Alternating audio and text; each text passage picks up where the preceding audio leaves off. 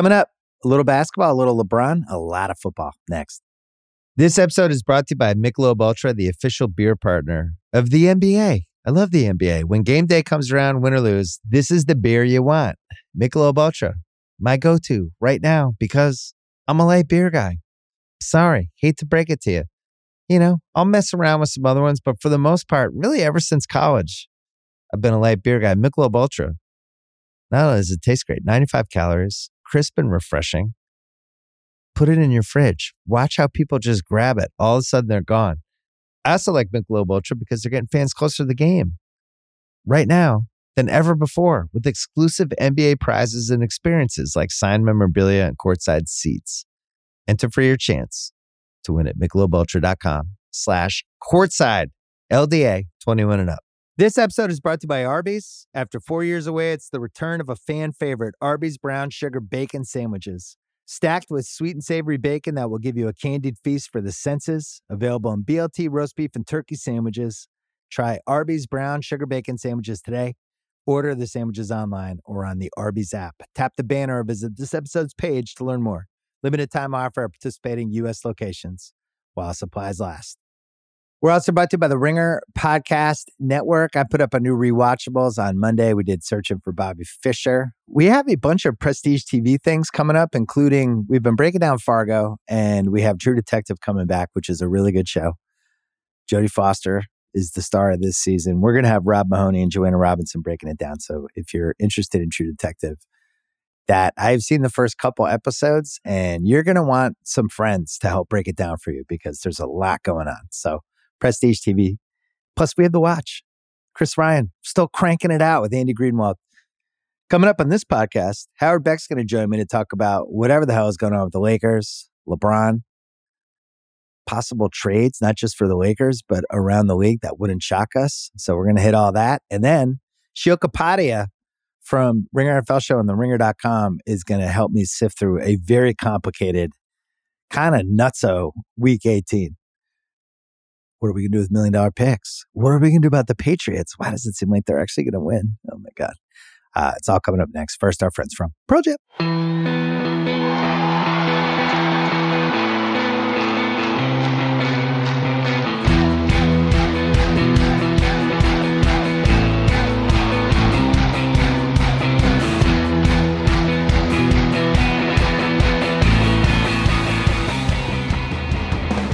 All right, we're taping this Thursday afternoon. The NBA games have not started yet. Joining us is Howard Beck, who joined the Ringer a few months ago and is now leaking to Shams Charania that he's unhappy with the lineups and doesn't doesn't like what's going on. why did you do that? Why did you leak to Shams? I don't understand.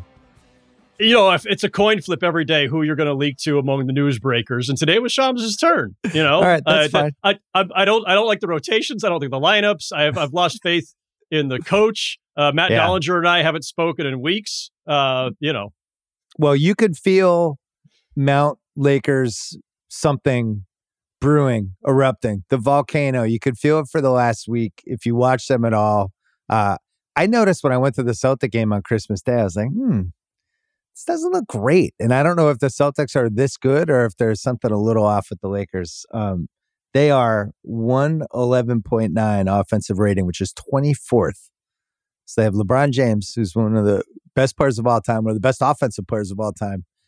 And they can't get it going. The rotations have been all over the place. And then finally today, a leak. The Sh- Shams, he's heard that the players are upset about the rotations.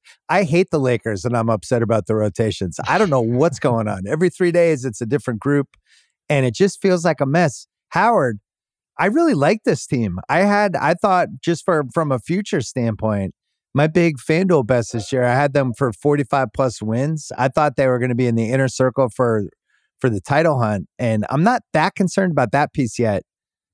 But this has gone badly. So what happened? It's hard to put it on any one thing, Bill. And the thing is, like you, I bought into this team, right? I I was really down on them for the Westbrook uh, era there, and they fixed it. They fixed it at midseason. They fixed it last uh, February. I thought they got a good, they made a good trade uh, with one qualifier. Yeah. Um, but they they got good pieces back, better fitting pieces. And then they went into the summer and they fortified a little more. And Gabe Vincent was one of those pieces, and he hasn't played because he's been hurt. So that's that's part of the issue. But I bought in. I thought they had the right mix, and uh, maybe we were all wrong. Maybe Rob Pelinka was wrong. Maybe we're back to where this team has been too often over the last few years, with the one championship year notwithstanding, which is you don't have enough playmaking and you don't have enough shooting. You mentioned them being 24th in offensive rating. They're 28th in three pointers made. They're 29th yeah. in three pointers attempted per game, and they're 24th in three point percentage. And in today's NBA, like there are some exceptions. Like if you look down the ladder, like last 12, 13 teams in the, the three point rankings uh, by three pointers made a percentage, there are some teams that are getting by despite that. And the Lakers are 10th in, in defensive efficiency right now. So that's, that's helping buffer that a little. But you, you just, especially on a LeBron centric team, shooting, LeBron plus shooting. And they have screwed this up so many times over the, just during the LeBron era period in LA. Um, that you just wonder if, if they've ever paid attention to historic LeBron success. And again, if they were a little healthier, maybe that's not doesn't look as ghastly. But that's a lot of it. And you're just, you know, look. Well, don't you don't you worry that they had healthy LeBron and healthy AD seasons so far and they're still 500? Because that, that like, was the variable that I did not think was going to 100% be there. Alarming beyond belief. If you had told either of us or Laker fans or anybody before the season, LeBron and, and AD are going to play all but a handful of games over the first couple of months, and you've got this this new fortified support, supporting cast. You, you, would have thought, okay, great, they're going to be top three in the conference. Um, you're going to be holding your breath because you know at some point one or both of them is going to go down for a stretch. But with them both healthy this much, yes, they they they should be top four, top five in the West. They should be minimum top 15 offense, not bottom third, not bottom six, seven. Yeah. Uh, that that's alarming. I don't even know how that's possible, Bill. So Justin Termine pointed this out to me. He said Ryan McDonough and him were talking about this on a show last week. And he, you know, he was saying for LeBron, who we all agree is one of the best players ever, it's really weird the performance of these Lakers offenses that he's been on? Like, so I went back and I looked it up. So thanks to Justin for the hat tip. In Miami, an offensive rating, those four years, he was sixth, sixth, first, and third, those four Heat teams. Goes to Cleveland, they're fourth, third, third, and fifth.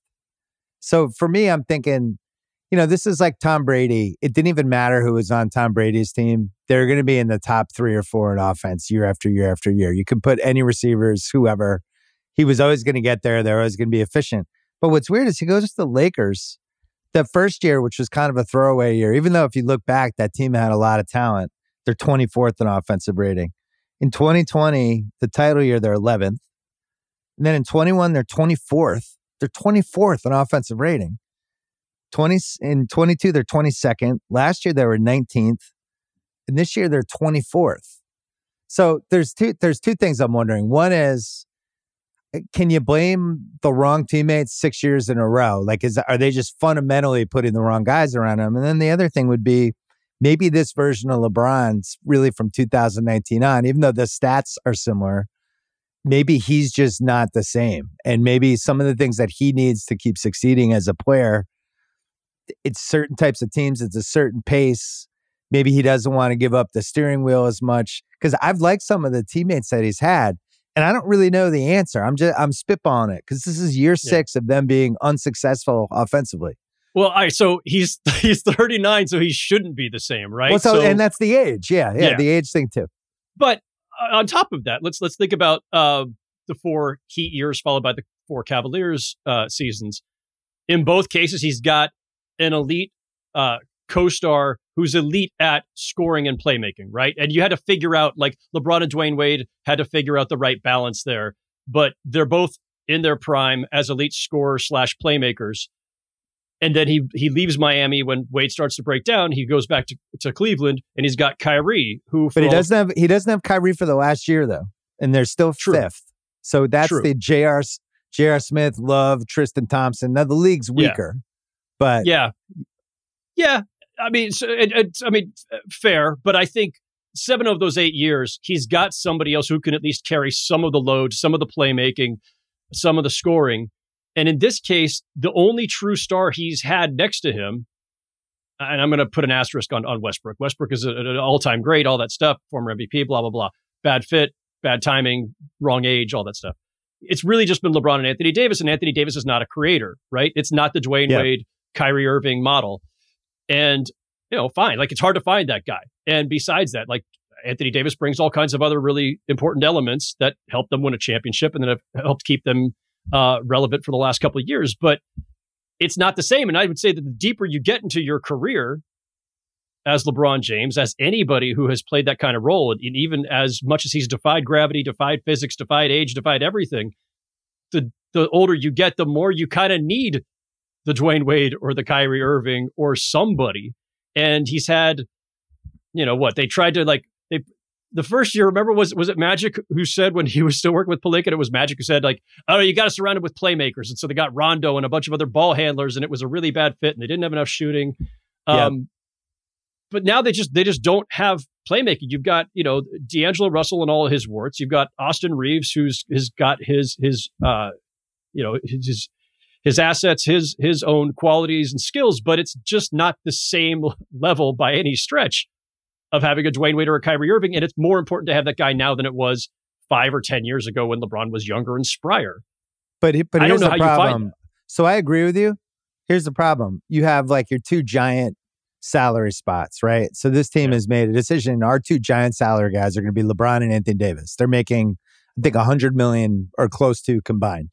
And at that point, really tough to find that that that third giant guy, but they've had like if you go through the rosters, they've had all kinds of players on these teams. You know, like 2020 they had the most success, but LeBron was awesome in 2020. Like that was probably his best Lakers stretch uh, as a two-way guy that he's had in his career. But you know, they had it was like, oh, they need more role guys. They need more glue guys. Well, they had Caruso, right? They they got rid of him. They had Josh Hart, who's turned into a really good glue guy. They got rid of him. Um, I think Reaves is somebody that I when I see him, he can create offense a little through him, but it's not like he's a disaster. Russell's somebody who scored 20 points a game. Russell Westbrook, who they had before him, has really found a niche on this Clippers team as an 18 minutes a game guy that he couldn't find with the Lakers. So it, it's weird. I don't I don't really know who the right people to put around AD and LeBron together are at this point. Because you would think like, oh, it should be like a Mike Conley type maybe maybe just like a distributor who just hits open threes and just does stays out of the way. Well, they could have had Mike Conley last year. They chose to get Russell instead. Yeah, so if you go through the league, that was a mistake. Like, I think. Yeah, I think it was definitely a mistake. If you go through the league, though, uh, I think there's been two issues. One is they've just they brought in too many guys. They've failed my too many guys theory. Right? It, it's like Christian Wood's like, why aren't I playing? Jaxson Hayes like, man, I'd love to play. Cam Reddish is like, man, I should be playing more. And you just go through and they just have seems like they have too many of those that just wish they were playing more.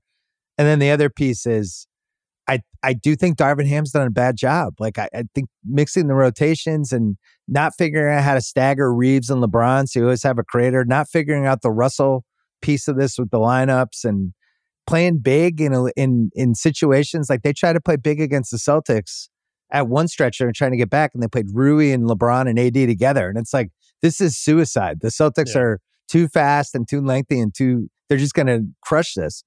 Um, so on the one hand, I don't I think the roster is weird. On the other hand, it just feels like he's just grabbing for straws, right? But you know when that happens, Bill? And you and I've seen this a million times in this league. That happens. It's not so much that you've got too many guys, it's you you've got too many guys who are all about the same, right? Some guys who are really great offensive players, but yep. weak defensively, or a defensive specialist who can't shoot. And so you don't really know what the right fit is. Everybody gives you, makes some, uh, or forces you into some sort of bad trade off. And by the way, quick aside, just as a former beat writer, uh, you know, who covered teams a long time, Lakers for seven years, Knicks for, for nine. Um, you always know, especially on teams like this, where you don't have that clear pecking order and guys who absolutely have a stranglehold on their rotation spot. You can always find a couple of guys in the locker room who are going to be pissed at the coach because they think they should be playing. They should be ahead of the guy who's right. just ahead of them in the pecking A Couple order. whisper guys. Yeah. Hey, hey, Howard. Hey, um, this is off the record, but God damn it, why aren't I playing more? And then a sudden, like, oh, yeah, add Someone, this guy to the list. Yeah, somewhere somewhere in that ninth through fifteenth range on the roster. Uh, there's there's going to be some guys who are pissed at the coach because they're not playing enough, and they all think they should be playing more. Sometimes they're right, but I was looking at this particular group, and part of the problem is outside of LeBron, Anthony Davis, and Austin Reaves. How many of these guys are starters on contending teams? Not starters overall. Like all these guys, they're, they're decent players. I mean, they're good players, but like, you know, Cam Reddish washed out with how many teams? Um, yeah. Is Jarred Vanderbilt a starter on a on a high level contender? He's been How, the big disappointment, I think, for them this year. Right? Yeah. They were. I think they were expecting him to be a real guy. Is Taurean Prince a, a, a, starter on a on a serious contender? Maybe.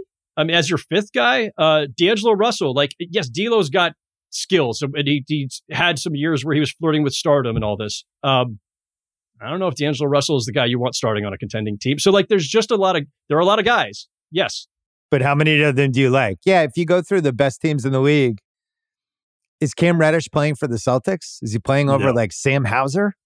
No. Is he playing for Minnesota? Like probably not. Taurean no, Prince, not- I do think could be like a tenth man for somebody. I don't I don't see a world where Russell is a contributor on a really good team. Just I think he's too hard to play with and he's it feels like he's a guy who needs to play like 35 minutes a game. I don't think he's like a stop and start guy if your other seven rotation guys were really great, solid two way players, and D'Angelo Russell was your sixth man, your energy guy off the bench, or your change of pace guy, or we just need some offense when our when our starting uh, point guard is out, what then maybe. But D'Angelo Russell's the one guy I think fits that. Everybody else, there's kind of specialists or a little too one dimensional. Um, and no, I don't think most of them are starters on on true contenders, which kind of indicts the idea that you and I, I think, both had that the Lakers were a plausible contender. Like, uh, but but but both of us still like if if you're stripping it down and Gabe Vincent's back, and the foundation is LeBron and AD and Reaves and Gabe Vincent, and some interchangeable swings, and one guy at the trade deadline. Like, I still. I still believe in the IQ of the team. Like I saw it when I went to the IST. Yeah. You know, like eh, like they're still they know what gear to go to. At least LeBron and AD do, and I think Reaves does. So they they have some pedigree, and I Hachimura can come in and give them some size.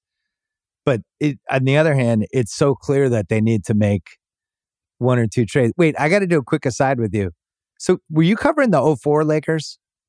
Uh, that was my last season out there was 0304. Yeah. So that's like a famous wheels coming off, everybody unhappy team. I, I mean, maybe the unhappiest team that's ever actually made the finals. And it had that famous that what was it? What was the moment when uh Rick Fox and a couple guys pulled Phil Jackson into the shower into the to convince him to change the lineup? Just tell the story. Um. So yes, famously unhappy team with with you know four future Hall of Famers on it, right? Kobe and Shaq plus Karl Malone and Gary Payton, who had both signed on to ring chase uh, in in the summer of 03 they do make the finals, right? It's funny that that team gets, I think, unfairly tarred at times. Like, guys, they they made the finals. I know they got smoked by the Pistons, and it was an incredible, uh, like like among the biggest shockers we've had in the finals. That Pistons team knocking out the Lakers, but yeah, the Lakers were incredibly unhappy. A lot of that was just the same old thing. It was Shaq and Kobe. Gary Payton wasn't happy playing the triangle, so he and Phil Jackson were at odds. Karl Malone was hurt. Karl Malone had been like right. the Lakers. I think went like twenty three and three or something out of the gate that year. Karl Malone, who had never missed games his entire career in Utah, uh, I think it was Scott Williams, falls into him in Phoenix. It's a freak accident, messes up Malone's knee. He's never and the same. He's playing he wasn't hurt the, or not playing the rest of the year. And he was the one holding that team together, Bill. He was the one, like Kobe and Shaq, as much as they, and, and, you know, Kobe's facing his sexual assault charges that season too. So he's that's the year he's flying back and forth to Colorado for hearings. Um, he and Shaq are absolutely positively done with each other. Kobe's un, uh, you know, unloaded on Shaq finally through Jim Gray with the statement about Shaq delaying his toe surgery and his bad work habits and all this stuff. Yeah. Karl Malone was the one who could keep that team in balance. And so when he went down with this this kind of like I say freak accident early in the season and I think it was December, they're never the same. He comes back toward the end and then I think he he aggravates the knee or something. So the next thing you know, you've got Slava Medvedenko is guarding Rasheed Wallace in the finals. Like it was just Rick Fox was older. Horace Grant was like they they had like dusted him off. He was like I think semi-retired at that point. Yeah. They just they were old around all the edges. Like all the role players had gotten creaky. Shaq and Kobe wanted nothing to do with each other. Gary Payton was mad about the triangle, and and that was it. Robert Horry was gone. They had kind of sacrificed him when they brought in Karl Malone. Um, so there's a lot of things. And yeah, the the, the shower uh, thing you're talking about was, I think I can't remember what the what the lineup had been, but basically with there's you know this series and the championship on the brink, that old core of like Fox, uh, Fisher, Derek Derek Fisher, Horace Grant. Trying to think of who else was in that that group. Maybe maybe Brian Shaw, but they went to Fields and, and basically said, I think it was maybe a shoot around like give our original group the chance to like save this thing. Right. Let's uh, go down with the original yeah. crew. And by and the that, way, they went down was, anyway. and they went down anyway. It was yeah. It so was, I would say was that a, was probably the unhappiest, like at least finals level team that we've had in the last twenty years. We're, yeah, we're, it's kind of amazing they made the finals with uh with all the dysfunction. But you know, I will say this about um these LeBron situations. And now he's been in the league so long, we've seen so many situations. But from the get go, from the summer on, when they do the D'Angelo Russell contract, and he's making seven million a year more than he should, and it's clearly positioned as we're going to trade this guy. This is a seventeen million dollar figure. Yeah. Oh boy, is he tradable? And then it's like, here's Rui Hachimura. Nobody else is offer is offering him more than ten, probably.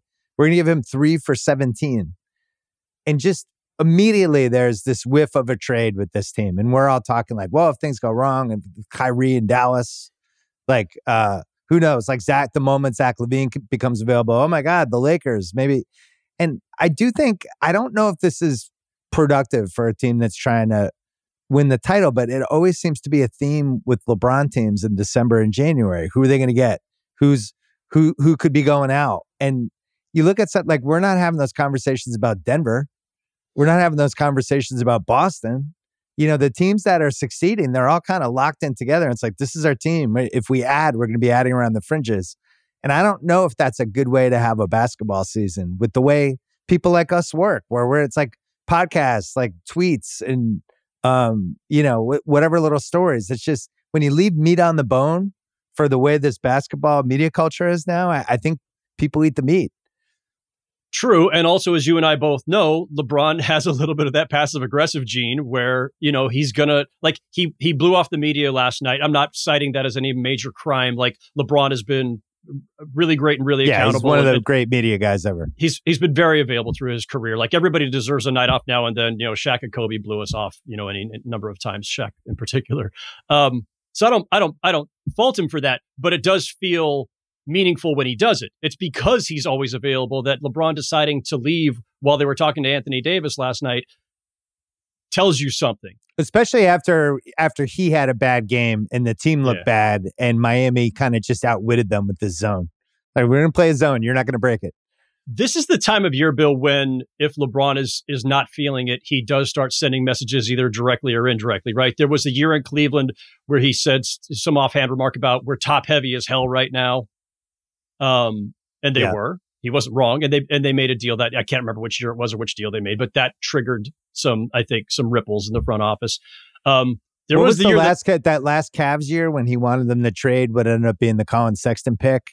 Yeah, and they basically they stared him down, and he was pissed. They should have. I, am just saying, like the the Cavs held on to that pick, Bill, because that was the golden ticket pick. That was a that was a Nets pick, right? Yeah, that was what one of the picks out of the original uh, Paul Pierce, Kevin Garnett deal. So they were counting on the idea that that was a gold ticket. And then Kenny Atkinson got that was one of those Kenny Atkinson overachiever, Spencer yeah. Dinwiddie, Joe Harris, you know, years. And it ruined the pick. Instead of it being like top two, three, it ended up being eight and it became yeah. Collin Sexton. But months earlier, when it was a potential trade ship, they were holding on to it like it was their ticket to the post LeBron future because they were afraid he was going to leave, and he did. Um, but I, you know, I don't know what they could have gotten for for that pick at the time. But I, it's why I've always believed and I believe this with this LeBron team, this Cav- this Laker team, this Warriors team, this whoever. When you have a player like that, screw the future, trade whatever you've got, figure that out stuff out later because you only have X number of years to contend with these guys. And I mean, that's, that's OKC why, right now. Like, what are you going to do with your 17 first round picks? You have a chance to win the title potentially. But they're also super young. Like, I'm, I, I worry about a, a, team with LeBron or Steph or some other guys because they're on the clock when they're in their True. 30s. True. The Thunder, you know, and I know I've, I've heard you talk about this. Like, and you're right. Like you don't know what the window actually is, or if, if you even have a window. When they made the, the finals with Durant, Westbrook, Harden, you thought, well, they're going to be in this thing for the next decade. And they weren't. Shit happens, especially in today's NBA where stars leave all the time, luxury tax, second apron, all this stuff. Injuries. Yeah.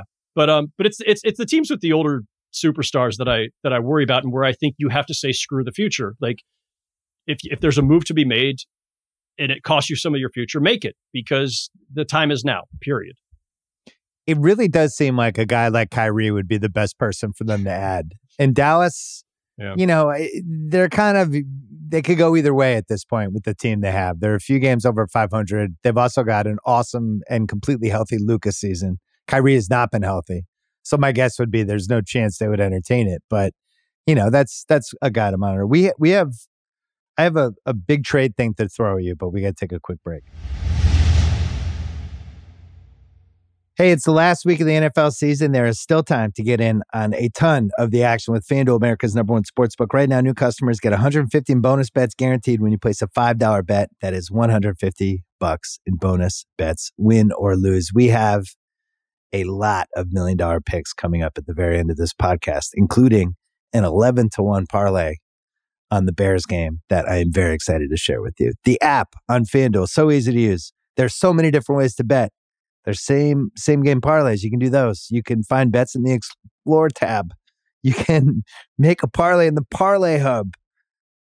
You know what else you can do? You can visit fanduel.com slash BS and you can make your first bet a layup. Take the Bears. FanDuel, official partner of the NFL, must be 21 plus and present in select states. $5 pregame money line wager required.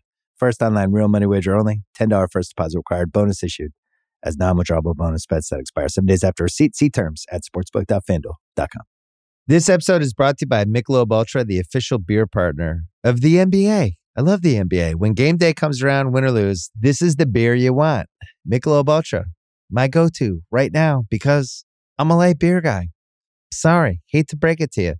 You know, I'll mess around with some other ones, but for the most part, really ever since college, I've been a light beer guy. Michelob Ultra. Not only does it taste great, 95 calories, crisp and refreshing. Put it in your fridge. Watch how people just grab it. All of a sudden, they're gone. I also like Michelob Ultra because they're getting fans closer to the game. Right now, than ever before with exclusive NBA prizes and experiences like signed memorabilia and courtside seats. Enter for your chance to win at michelobultra.com slash courtside LDA 21 and up.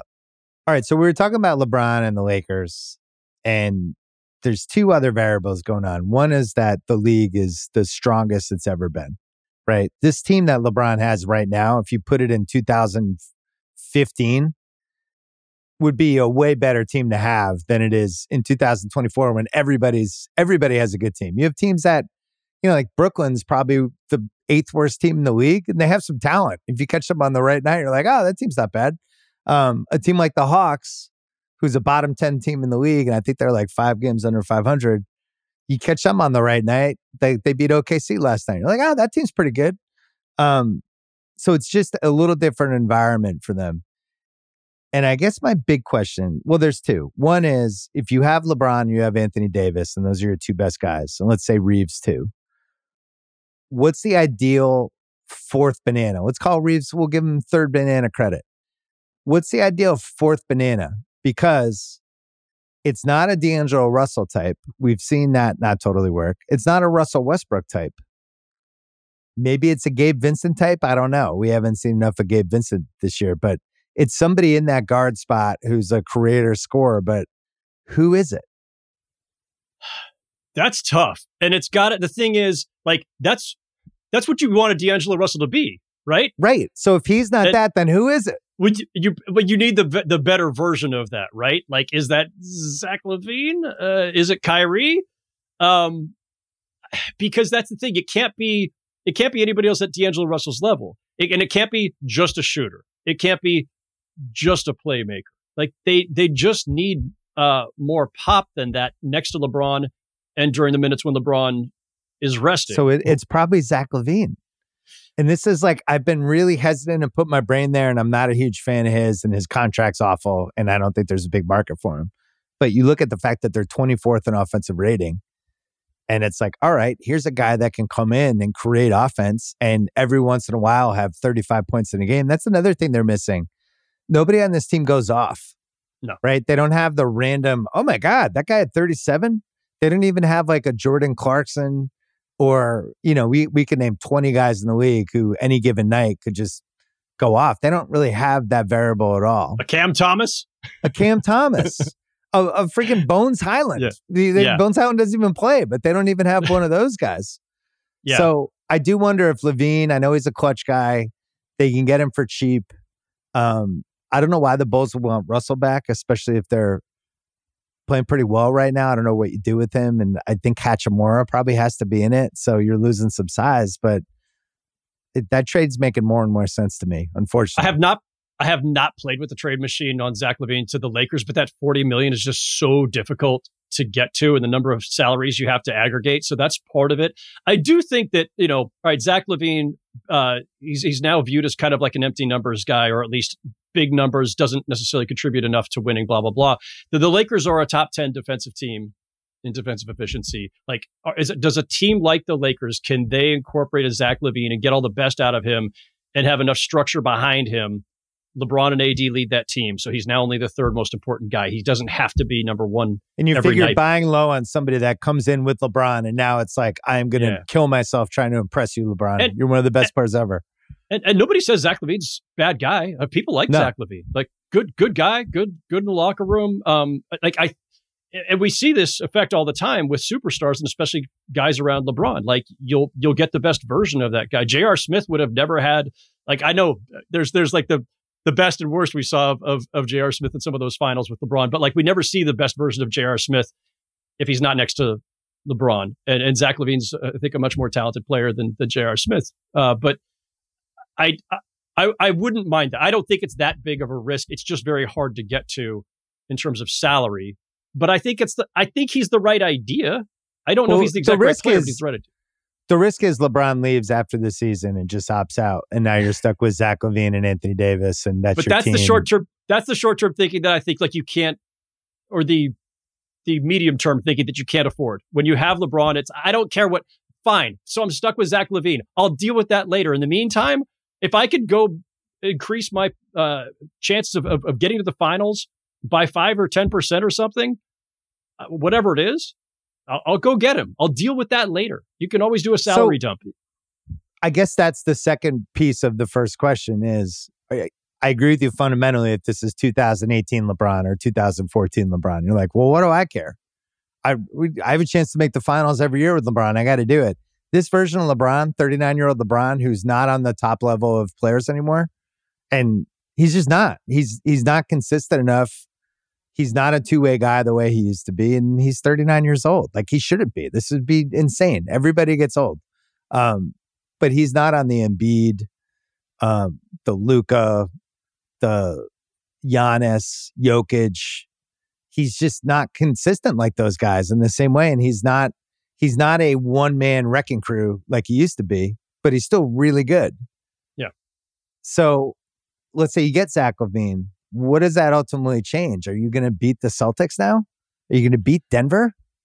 Well, that was the argument people were making last season when it was all right. Well, you trade Westbrook for remember the the infamous Miles Turner Buddy Hield deal. Is that going to Right. you know? Are we beating Milwaukee with that, or are we beating whoever with that? And um, but trading Westbrook for any assemblage of players was still the right move, and it did revive their season. It wasn't obviously that deal; it was a different deal.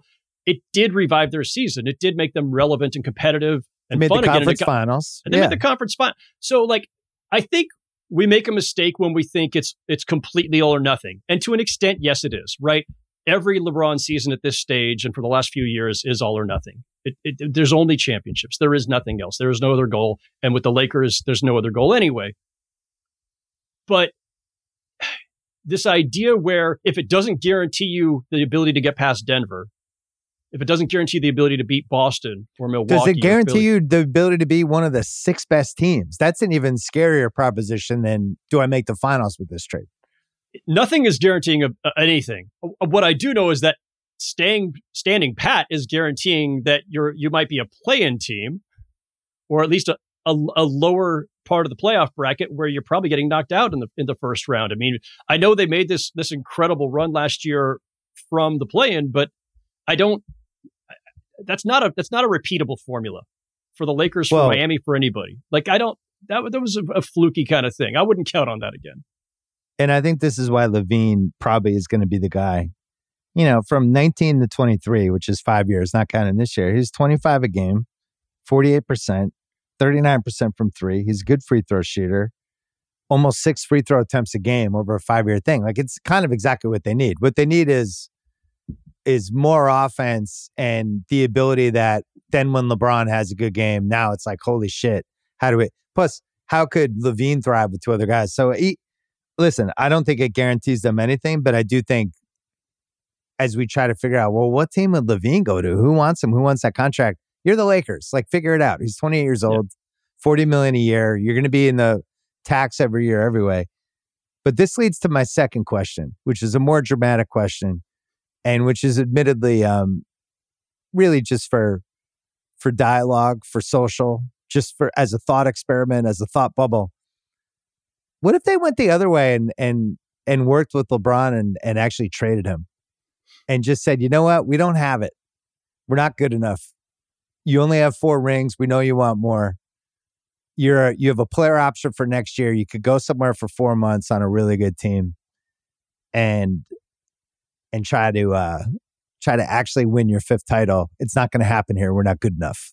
I don't think they're at that point yet, but they might be in a month. What if they're four games under 500 with no signs of life and can't add anybody? And he's like, Jesus, I thought I was going to get to watch my son at USC and be on a top five team. And we're a playing team with no real chance. Is that even conceivable to you?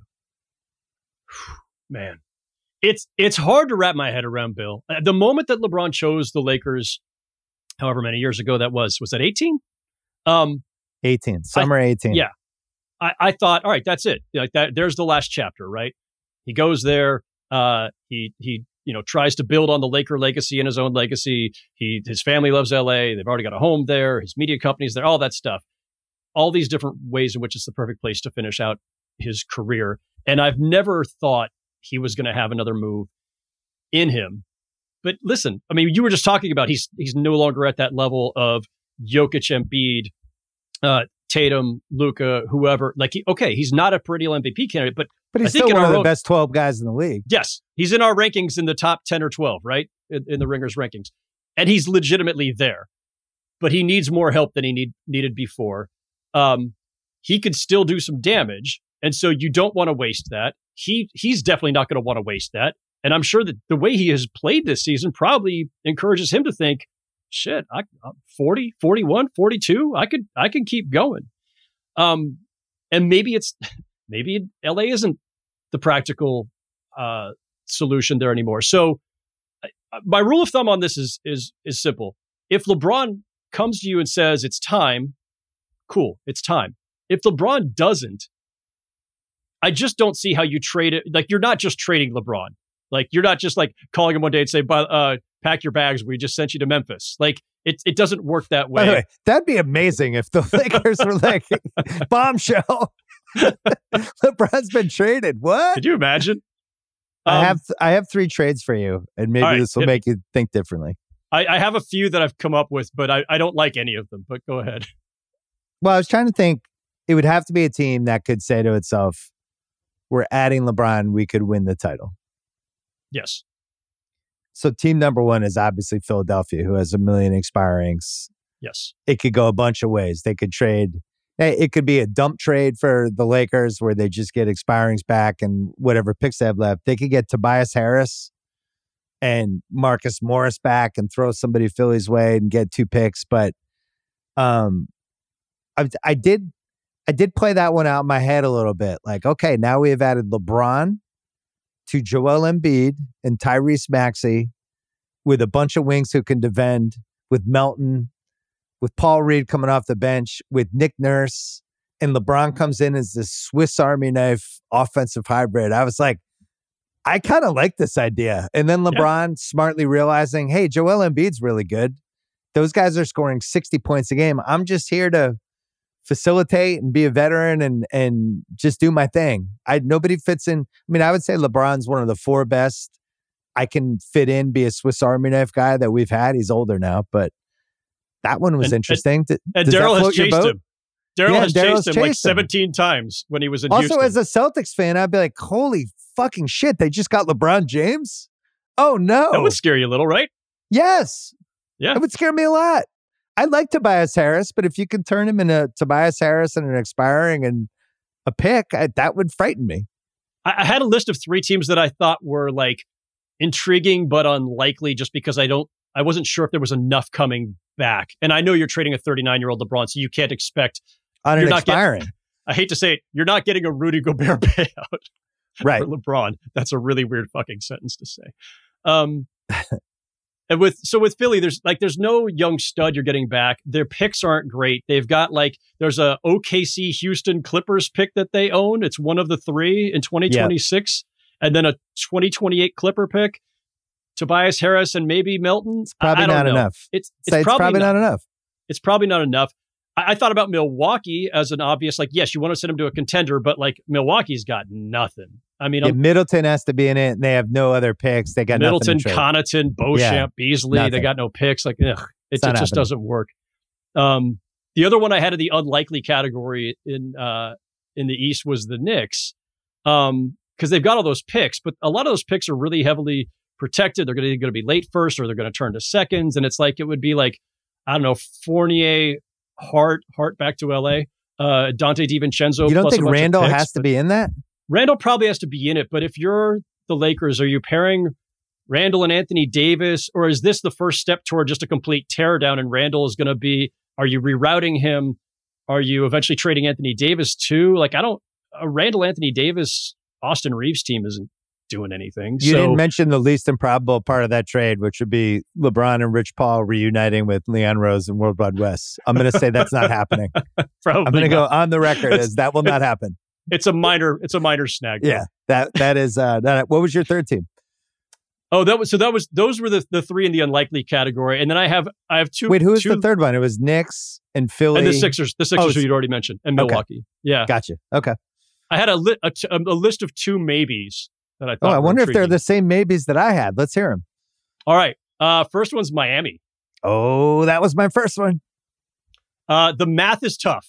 The math is tough. I played Not with the that trade tough. machine. It's not that Um, tough. Herro, Jaquez, Caleb Martin, salary filler, and picks. And the, the Heat don't have a lot of picks available, I don't think, but they've got they do have picks available plus swaps. Like, and again, I don't know how it, it's hard to set the price for a 39 year old LeBron James, right? Can I tell you something, Howard Beck? I don't think Miami would trade Jaquez for LeBron, for anyone who's not like a top 20 guy. I think they're like completely all LeBron's in top 20. 100%. Well, I'm saying like a like not Yeah. like a rental. Yeah. I just don't think they would trade Jaquez. I think they would have to get like a major guy Yeah. who's going to be their long-term back. I had a similar one. I had LeBron and Gabe Vincent ironically going back to Miami for Lowry and Robinson maybe throw in that Jovic and a future first. So it's a little bit of a salary dump for the Lakers, even though Robinson's got a pick back uh, or got an extra year and they get a pick out of it and kind of do right by LeBron. And then there's the symmetry of LeBron going back to Miami 10 years later. That's kind of fun. They could dust like out it. the old LeBron, Miami six jerseys. I was kind of into that one because if they could keep Jaquez and keep Caleb Martin, Yeah. and keep Butler and keep Bam and keep Tyler Herro and then add LeBron to all of that, that becomes, I think, I- a possible favorite in the East. There's I think there's a deal somewhere between mine and yours. Like I, I'm probably overpaying from Miami side, and you might be underpaying from Miami side for the Possibly, Lakers purposes. yeah, maybe right? Herro's in that. Maybe it's Herro and Robinson. Yeah. but I think I think like a here at least one um, player that you're actually excited about if you're the Lakers has to be in there. Somebody who's young and decent. So like I think I feel like Herro has to be in there. But so maybe it has to be maybe. Herro, Herro and Lowry for LeBron and Gabe Vincent, and then there's my a Miami pick. Yeah, Sure. it's it's interesting. It would it would be the the holy shit basketball trade. We've had like how many holy shit basketball trades? LeBron going back to Miami was not on the big O board. I, I it's the thing is this doesn't this does not feel implausible, does it? it? This one is the first one that doesn't feel implausible. What's your other team? Let's see if we have the same team. this one is like even more like if this were to happen, just like the the the Twitter would break, the universe would break, things would break. Uh, Do LeBron it. to the Warriors. Yo, I, that was my other team. Uh, again, I, I don't know if I'm overpaying from the Warriors side. Wiggins, Kuminga, Moody, Gary Payton the second, and whatever picks you, you could put in there if, if necessary. Uh, LeBron and Steph together. LeBron finally gets to play with Chris Paul. Remember, LeBron, the Banana Boat crew. LeBron finally played with Carmelo. He had And played with Wade for the four years. Chris Paul is the one guy from his Banana Boat crew that he's never actually been teammates with. So uh, if Chris Paul's not in the deal, and I'm not putting him in the deal in my scenario, um, yeah, uh, And and Draymond, who I think if if you could say what player could we bring into a Warriors situation if they keep Draymond, that might be able to get his head on track. LeBron would be the guy, right? He he does. He's very deferential to LeBron. I my version of that trade was Clay. Clay's expiring. There's no way you can trade Clay, but if you if you did trade him, trade him to his team that his dad played on, the Lakers, and you do that. Looney's in there as a big guy, and then uh, and then Kuminga, I think, is a legitimate piece that you know if if you're selling on the Lakers season and you could get Kuminga as the prize, and maybe you re-sign Clay for less. There's there's something there, but if you're the Warriors and you can keep because you you can't use Kuminga anyway if you have LeBron, Yeah. um, and you can keep Brando Pods, you can keep Jackson Davis, you can keep all the guys you care about are actually helping this year, plus Curry, plus Chris Paul, plus Draymond. Now you have this older veteran team with a couple young guys. That's not nothing. And he's always I'm- wanted to play there. Like he's he, the Yeah. last couple years, he's sent out some. You know, he's he went from feuding with with kind of quiet feuding with Steph Curry to jumping on the bandwagon about three four years ago, which I thought was notable. And now it's like, you know, Chef will be lighting it up, and he'll do a chef hat on Twitter. And I, it's not inconceivable to me. it's it's it's not it's not inconceivable at all. I think it would be the, the painful part for the Lakers would be having to send him right up, you know, the uh, up up the 101 up to, to Northern California. Um, not a real rivalry, Lakers Warriors, but No, pseudo, and and you probably want to send LeBron east, but it's also short term, right? Like short term ish. Again, I I should not say that. I, who knows when LeBron's finally going to retire or when he'll he'll he'll need to. Um, I think it would be tough for the Lakers, but I I I think there's a lot of appeal there. The one piece I I would hold off on um on yours is, and this is I admit this, this is purely sentimental. This is where I let uh other things that are not basketball get in the way. I would rather see the Lakers or the Warriors hang on to Clay if they can. That's why I put Wiggins in there instead. Mm. Um, I think, and especially that's once, fair. I know, and that trade still works. You could do Wiggins and Looney and Kuminga. You could you could make the contracts work at that point. it, it, it could still work. And then you keep that core together, right? If you wanted Steph, Clay, and, and Draymond to go out together, and, and Steph with may LeBron, with Chris Paul. Yeah. Holy shit, that'd be really fun. Well, can I tell you what I think's actually going to happen? All right, I do have one crazy one. Oh, the way, let's but hear Tell me what you no, want me to go hit this go first. because we got to wrap up soon. So tell me what. All right. Tell me what you have. What if we sent LeBron back to his other former team? I thought about that, but they, you know, they are kind of hanging around. LeBron for Donovan Mitchell and Le- Caris LeVert works salary wise. Wow. And then you have, I know they got to get healthy, but Garland, LeBron, Mobley, Jarrett Allen. Uh, That's not bad. I thought Max about that, but I, I, I think if he gets traded, it has to be like I can win a title. But I guess Cleveland's not any further Well- away than Golden State is.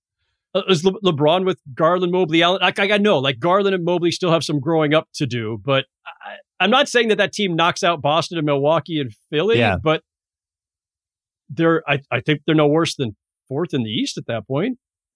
I tried to talk myself into a Bradley Beal, LeBron kind of thing with him going to Phoenix, and the trade machine called me a fucking idiot and said, "Get off the I had- trade machine. This has gone too few- far." I had a few of those moments today. This is how it's probably going to play out. They'll probably get rid of Darvin Ham. My biggest fear, this is where I, as you know, I'm an only child. I'm selfish. My biggest fear is they change coaches and all of a sudden Doc Rivers is the Lakers coach. And then I lose Doc Rivers, who's been really great on my podcast all season. See, And all of a sudden I lose Doc. And Darvin Ham will not be as good as Doc on the podcast.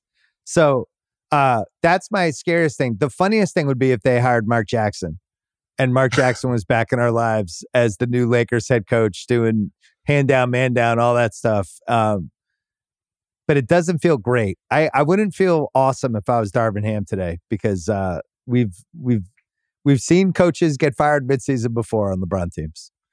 He was uh, fire Darvin Ham. That phrase was trending on Twitter as of about like 12, 1230 Eastern time today. Yeah, it's tough. And, um, it's, I mean, he's done a bad job this year. It's no question. He's it's the rotations have been too weird.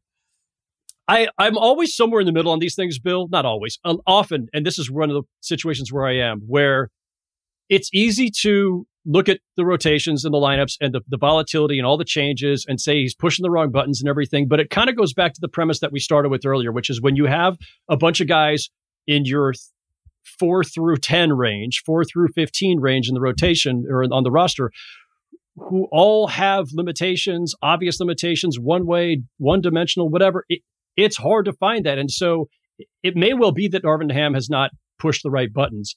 It may also well be the fact that Rob Pelinka has not given him the right tools to work with to make that a little bit uh, more obvious.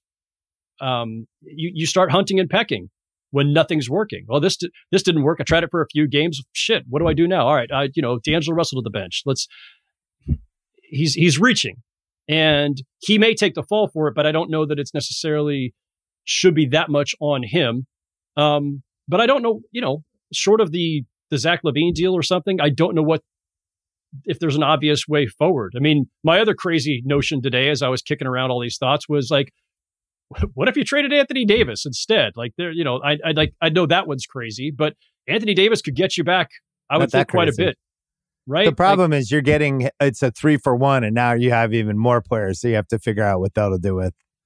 Yeah, it's probably and, Zach LaVine maybe Zach LaVine's first, and then if it still doesn't work, then you think about the coach. But um, I don't know. This was a fun thought experiment. We never we're wrapping up. We never got to other players. We thought it wasn't crazy that they would trade them. My just what was your number one? I'll just give you my number one on the on the aborted segment. Okay. Um, it, it, number one would have been Anthony Davis, but that one was way out there. That's a really hard one. Uh, the next one after that, the non-Laker division, would have been Trae Young. Okay, so I had LaMelo Ball one and Trae Young two, and then was trying to figure out, wait, maybe just flip them for each other, and, and we get a double reset button and we start over. Um, yeah, no, the the phrase you sent me earlier for the listeners was basically the why shouldn't we consider a trade of this guy? Like, and th- so these are the ones that we think are conventional wisdom off limits, right? Like, oh no, we're yeah. never trading Trae Young, so why not trade? The other one I thought about uh, was Mikal Bridges because I just think the mm. Nets are hmm. kind of stuck, and I he's not the one you're building around, right? Like he's a great number two or three, but he's not a number one. Yeah. And he's 27, so he's just starting his prime. But like, uh, how long is it going to be before the Nets can cash in like all those Suns picks or whatever to get who? You know, yeah. like they're a fun Donovan Mitchell t- uh, team, but I don't think anybody thinks Donovan Mitchell's being traded until at least the summer if it happens. Um, but yeah, uh, Bridges and Trae Young were, were, were, two of the guys I had. My also thought about list included LaMelo. Howard Beck, we can hear you on the real ones with Logan and Raja on Mondays on Ringer NBA. We can read it at theringer.com and you pop up on all of our different podcasts. Great to see you as always. You too, sir. Thank you. This episode is brought to you by Vrbo. You know, it is already stressful enough to deal with airports, delayed flights, bad weather. You want your actual where you're staying experience to be perfect, to be lights out. You don't want to have to worry about anything. When you book a vacation rental, you want to know exactly what you're paying ahead of time. The stress of getting hit with unexpected cleaning fees after your stay that can immediately cancel out all the great time you just spent unwinding. Thankfully, when you book with Vrbo, you can see the total price upfront. There are no unpleasant surprises, and the savings do not stop there, my friends. When you book with Vrbo, you earn 2% cash back toward your next vacation through the One Key Rewards program, letting your money do the work for you while you've got your feet up. So while other vacation rentals can feel like a roll of the dice, relax knowing you booked a Vrbo. Book your next private vacation rental in the Vrbo app. This episode is brought to you by Michelob Ultra, the official beer partner of the NBA. I love the NBA. When game day comes around, win or lose, this is the beer you want. Michelob Ultra, my go-to right now because I'm a light beer guy. Sorry, hate to break it to you. You know, I'll mess around with some other ones, but for the most part, really ever since college, I've been a light beer guy. Michelob Ultra. Not only does it taste great, 95 calories, crisp and refreshing. Put it in your fridge. Watch how people just grab it. All of a sudden, they're gone. I also like Michelob Ultra because they're getting fans closer to the game right now than ever before with exclusive NBA prizes and experiences like signed memorabilia and courtside seats. Enter for your chance to win at michelobultra.com slash courtside LDA 21 and up.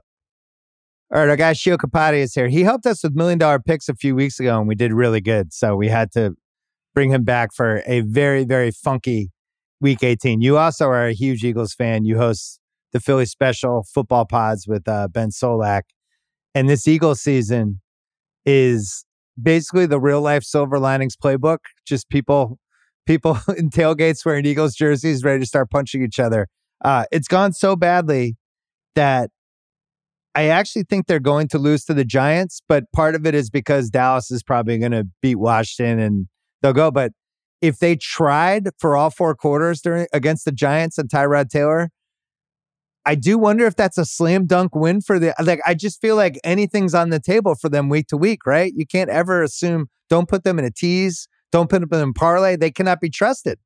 Yeah, no, there's there's no doubt about it. So Solak is the big Eagles fan. Like I'm team content. So I'm like, don't right, true. If they yeah, if they win or lose, I'm like, this, this is kind of a fun season. This is crazy what's happening right now. But but you're right. I mean, when you play the Arizona Cardinals and you have seven possessions and they drive inside your 25 yard line, on every single one. And a lot of times, like I'll watch the game live and then, you know, I'll watch the coaches film before we do a Philly special. And it's like, oh, it wasn't that bad. A few plays here and there. No, no, no. Th- this was like worse. Like they can't get lined up. They can't do anything. So it, it's such an interesting time for the franchise because like the next two weeks are going to shape the like a huge narrative. Like, do they galvanize and come together? And it's like Hurts is a great leader and Sirianni's mm. a good coach, or do they just completely tank? And all of a sudden, we're talking about like a month from now. Like, are there massive changes coming uh, for this team in the offseason? So yeah, I, am with you. I, I would not feel confident that even if they were trying, they were going to win this game.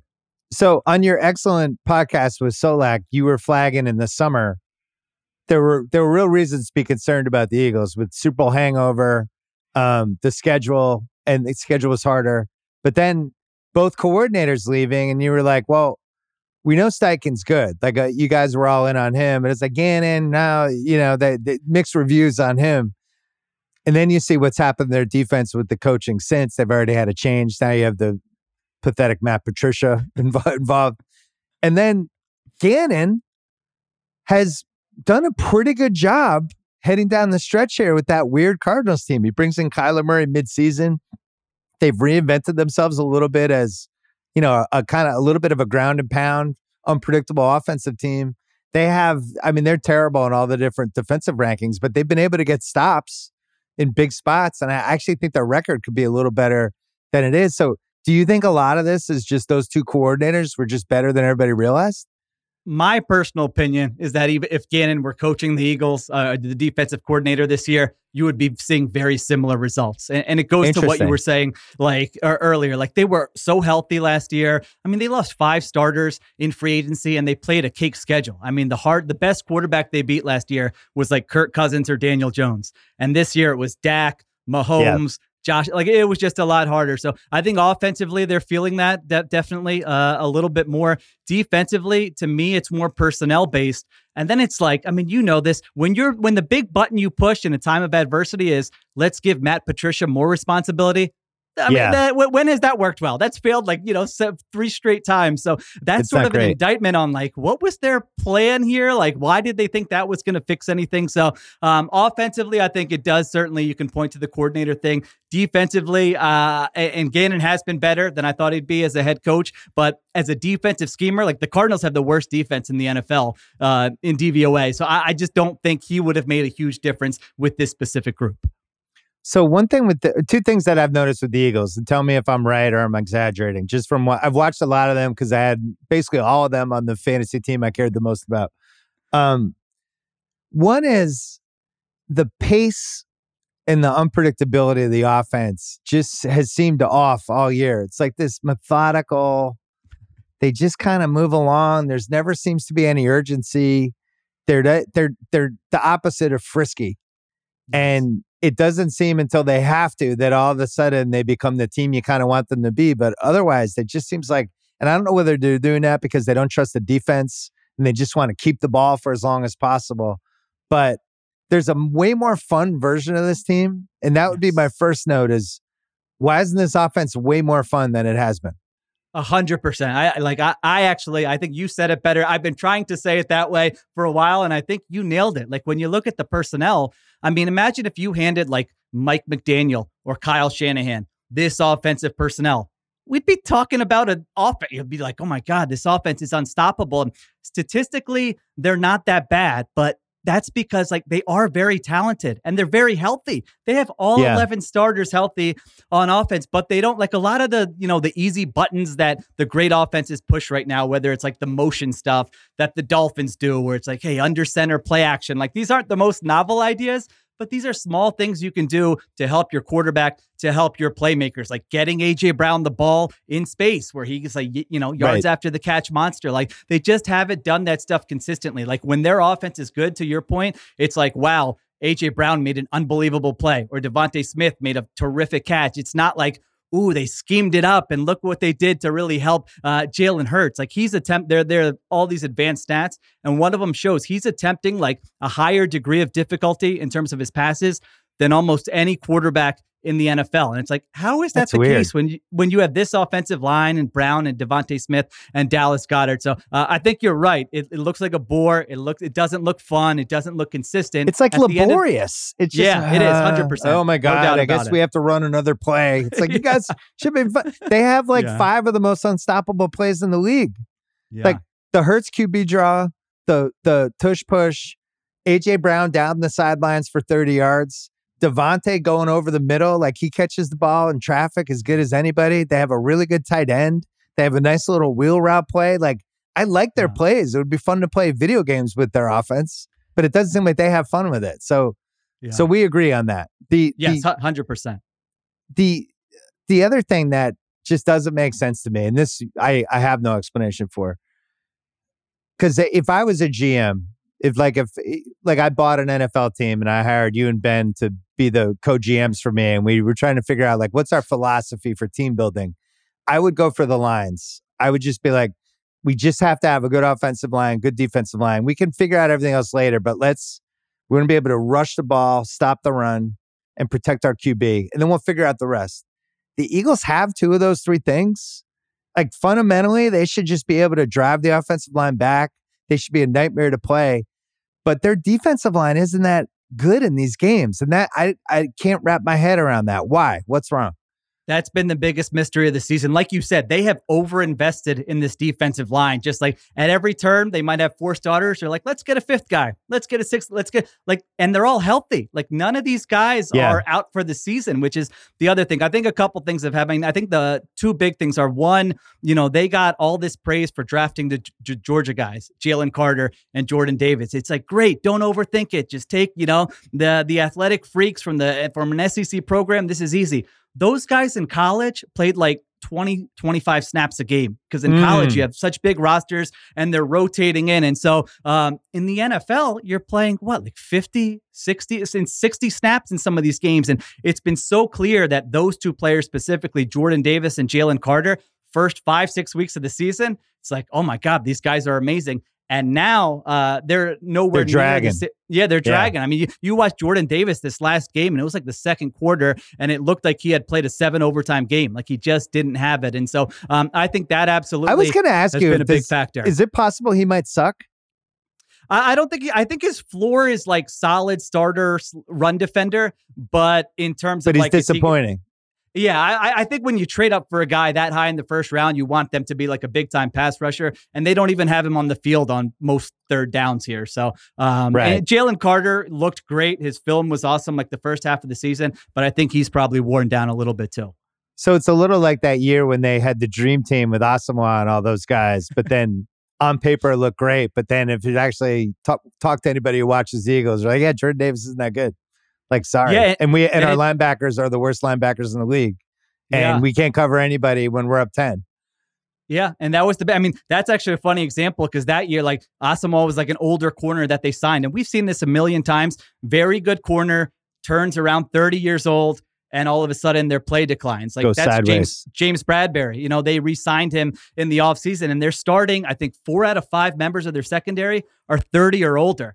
And so you play a team like the 49ers and you're like, why do the Eagles look so slow and unathletic and can't keep up with these guys? Well, like four out of your five starters in the secondary are 30 or older, um, and you're going up against this juggernaut. It's just not going to look good. So yeah, the pieces just haven't fit together. So i w- I've been looking at the either or teams, the contenders that aren't really contenders, but you also don't want to give up on them, right? Like I think Buffalo's been there all year. We're like, what's going on with this team? I also would want to play them in the playoffs. Casey's in there. Well, we can talk about them. Philly's the one I've kind of given up on. I just don't think they have it. Like I, I thought that Arizona game to be up 21-6 at halftime in a game you needed to to really like lock you have the two seed in your control and to just get not just beaten by Arizona, but you got dominated by a, a three win team. I to me that was like a cry for help. I don't think it comes back for them.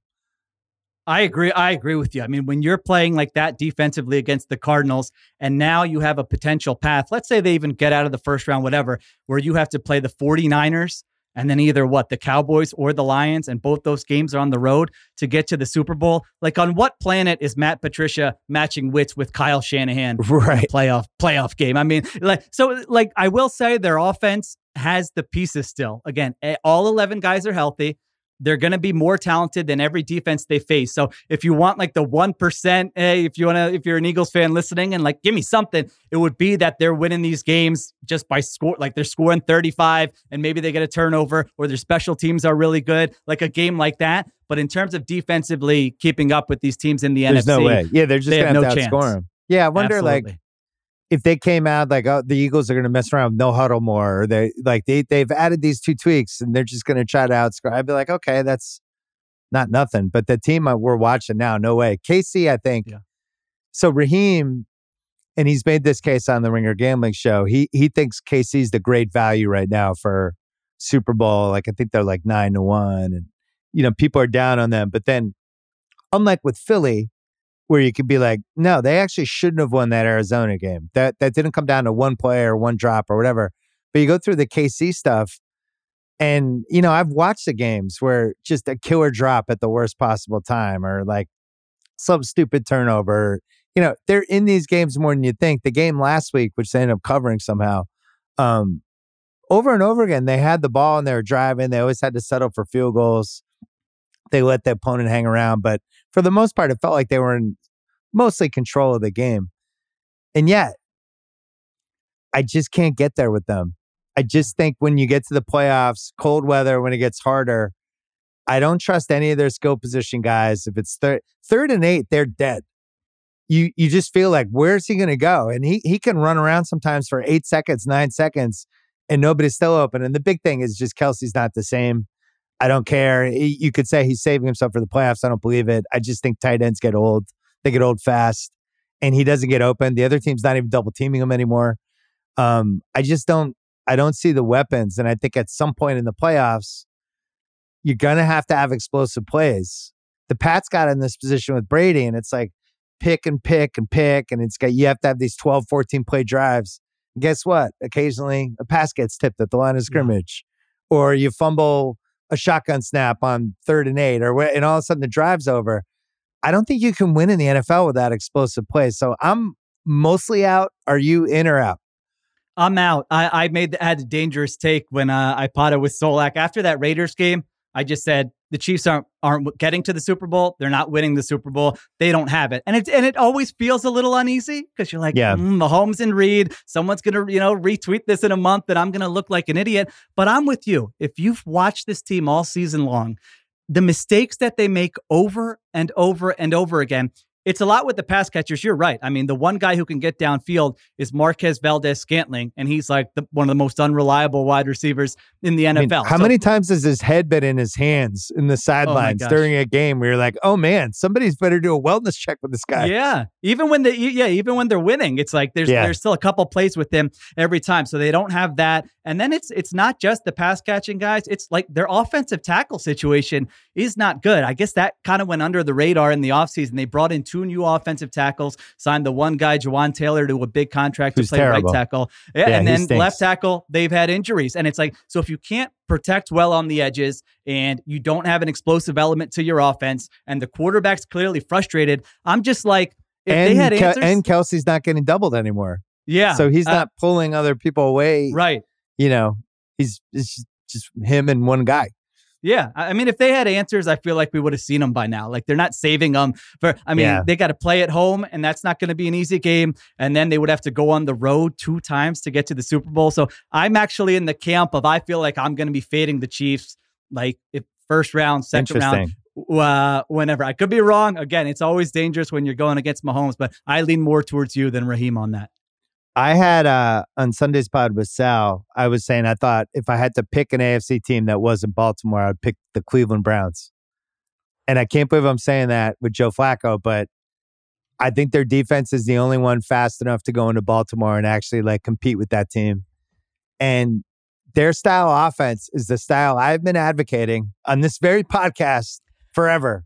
If you don't have a great quarterback, fucking chuck it downfield. You'll Yeah. have two turnovers a game. It's fine.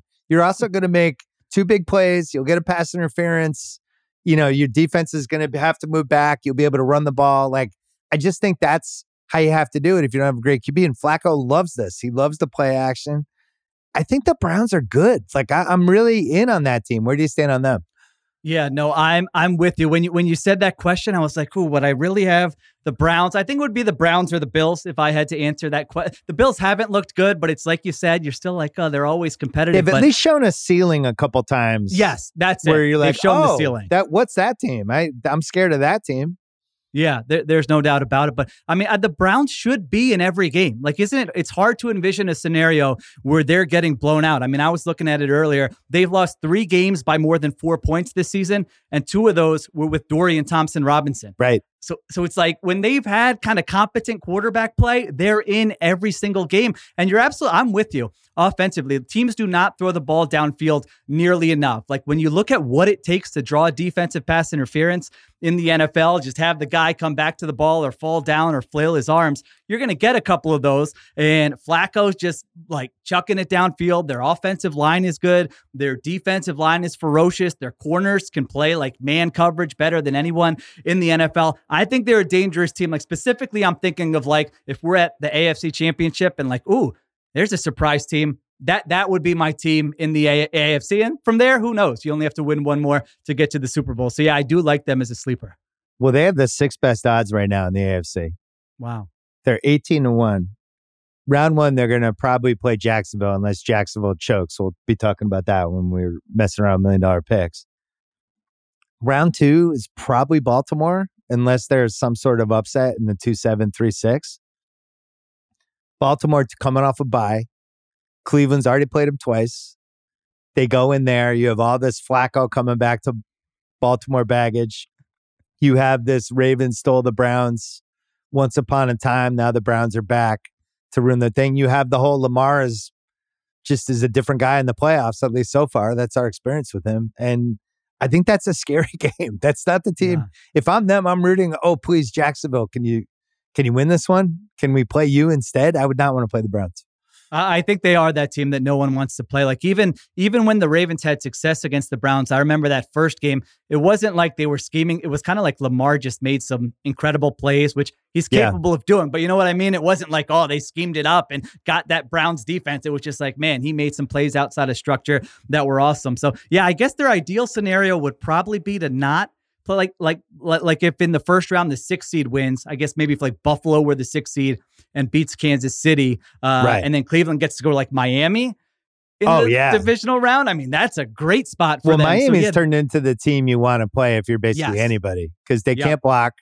They just lost their two best pass rushers over the span of eight weeks. yeah, And, you know, it, I know we're going to get to it when we get to million dollar picks, but the line really hasn't moved. And it, it's it's starting to smell a little ratty, as John Jastrzemski would say. like, why is this line only Buffalo minus three when Buffalo has to win to make the playoffs, potentially, if Pittsburgh wins?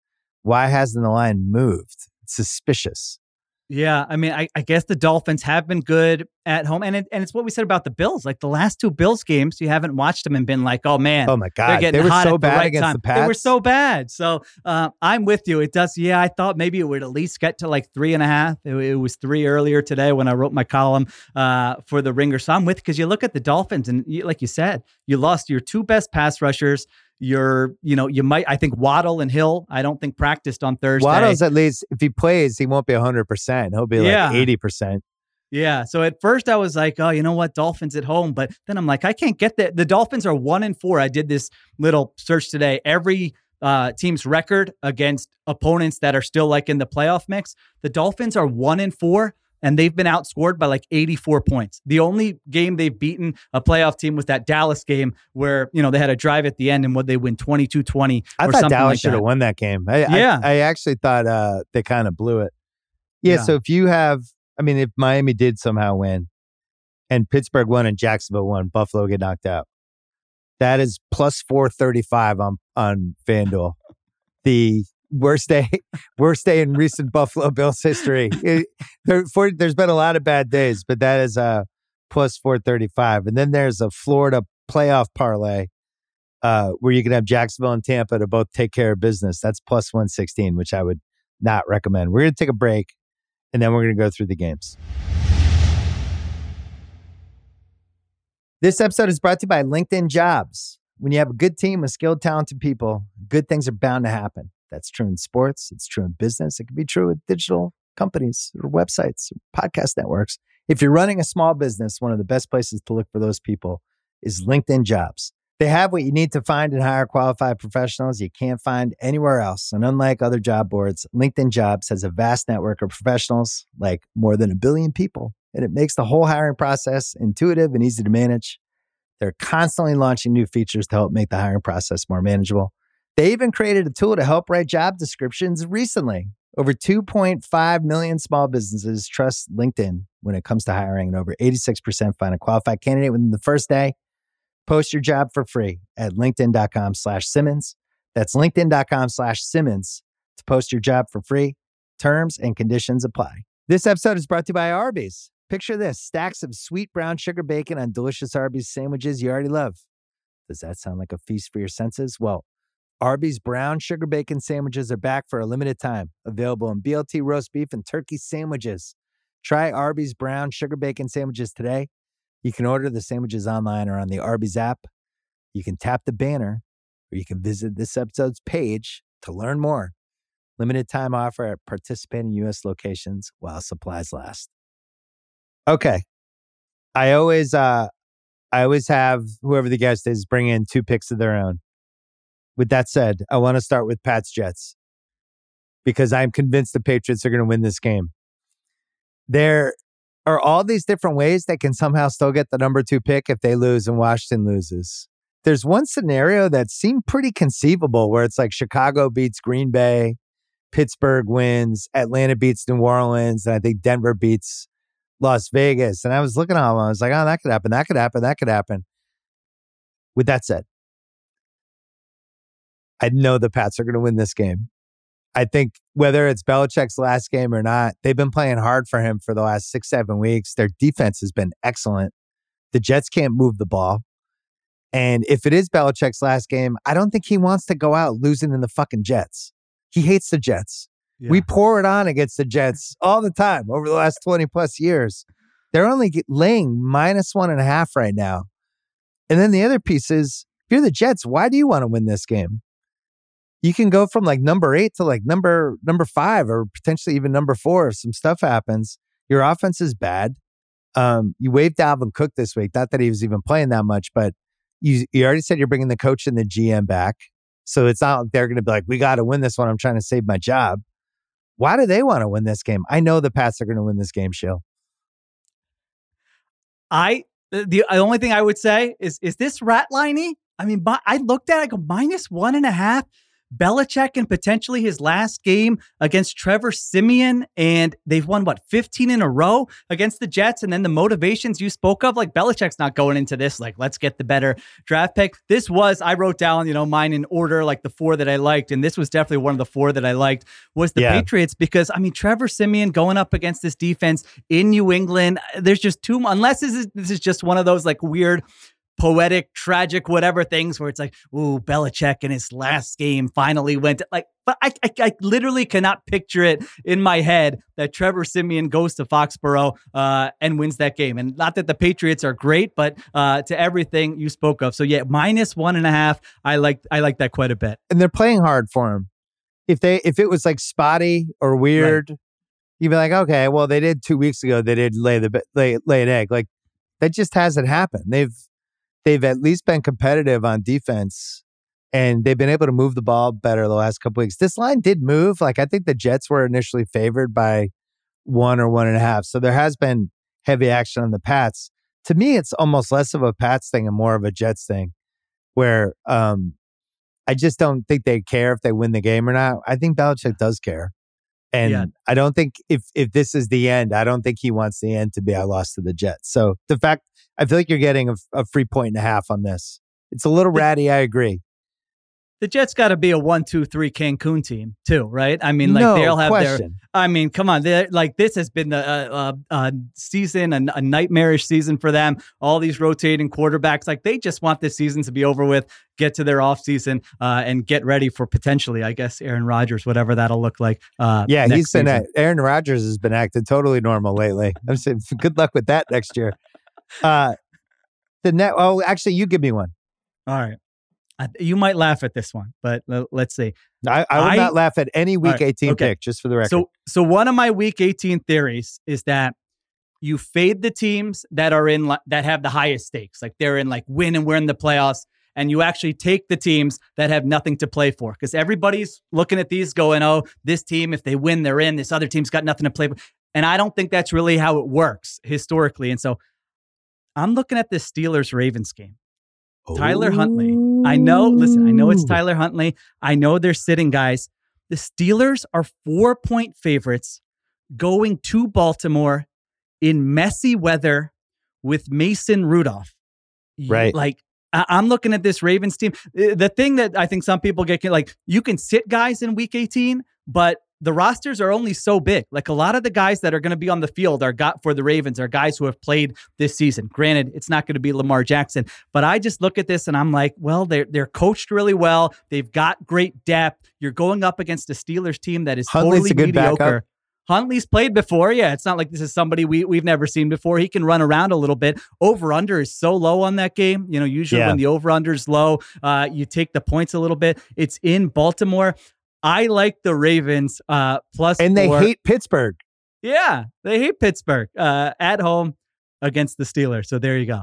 Oh, that would be the most Mike Tomlin dumb out of nowhere loss he's had in a while.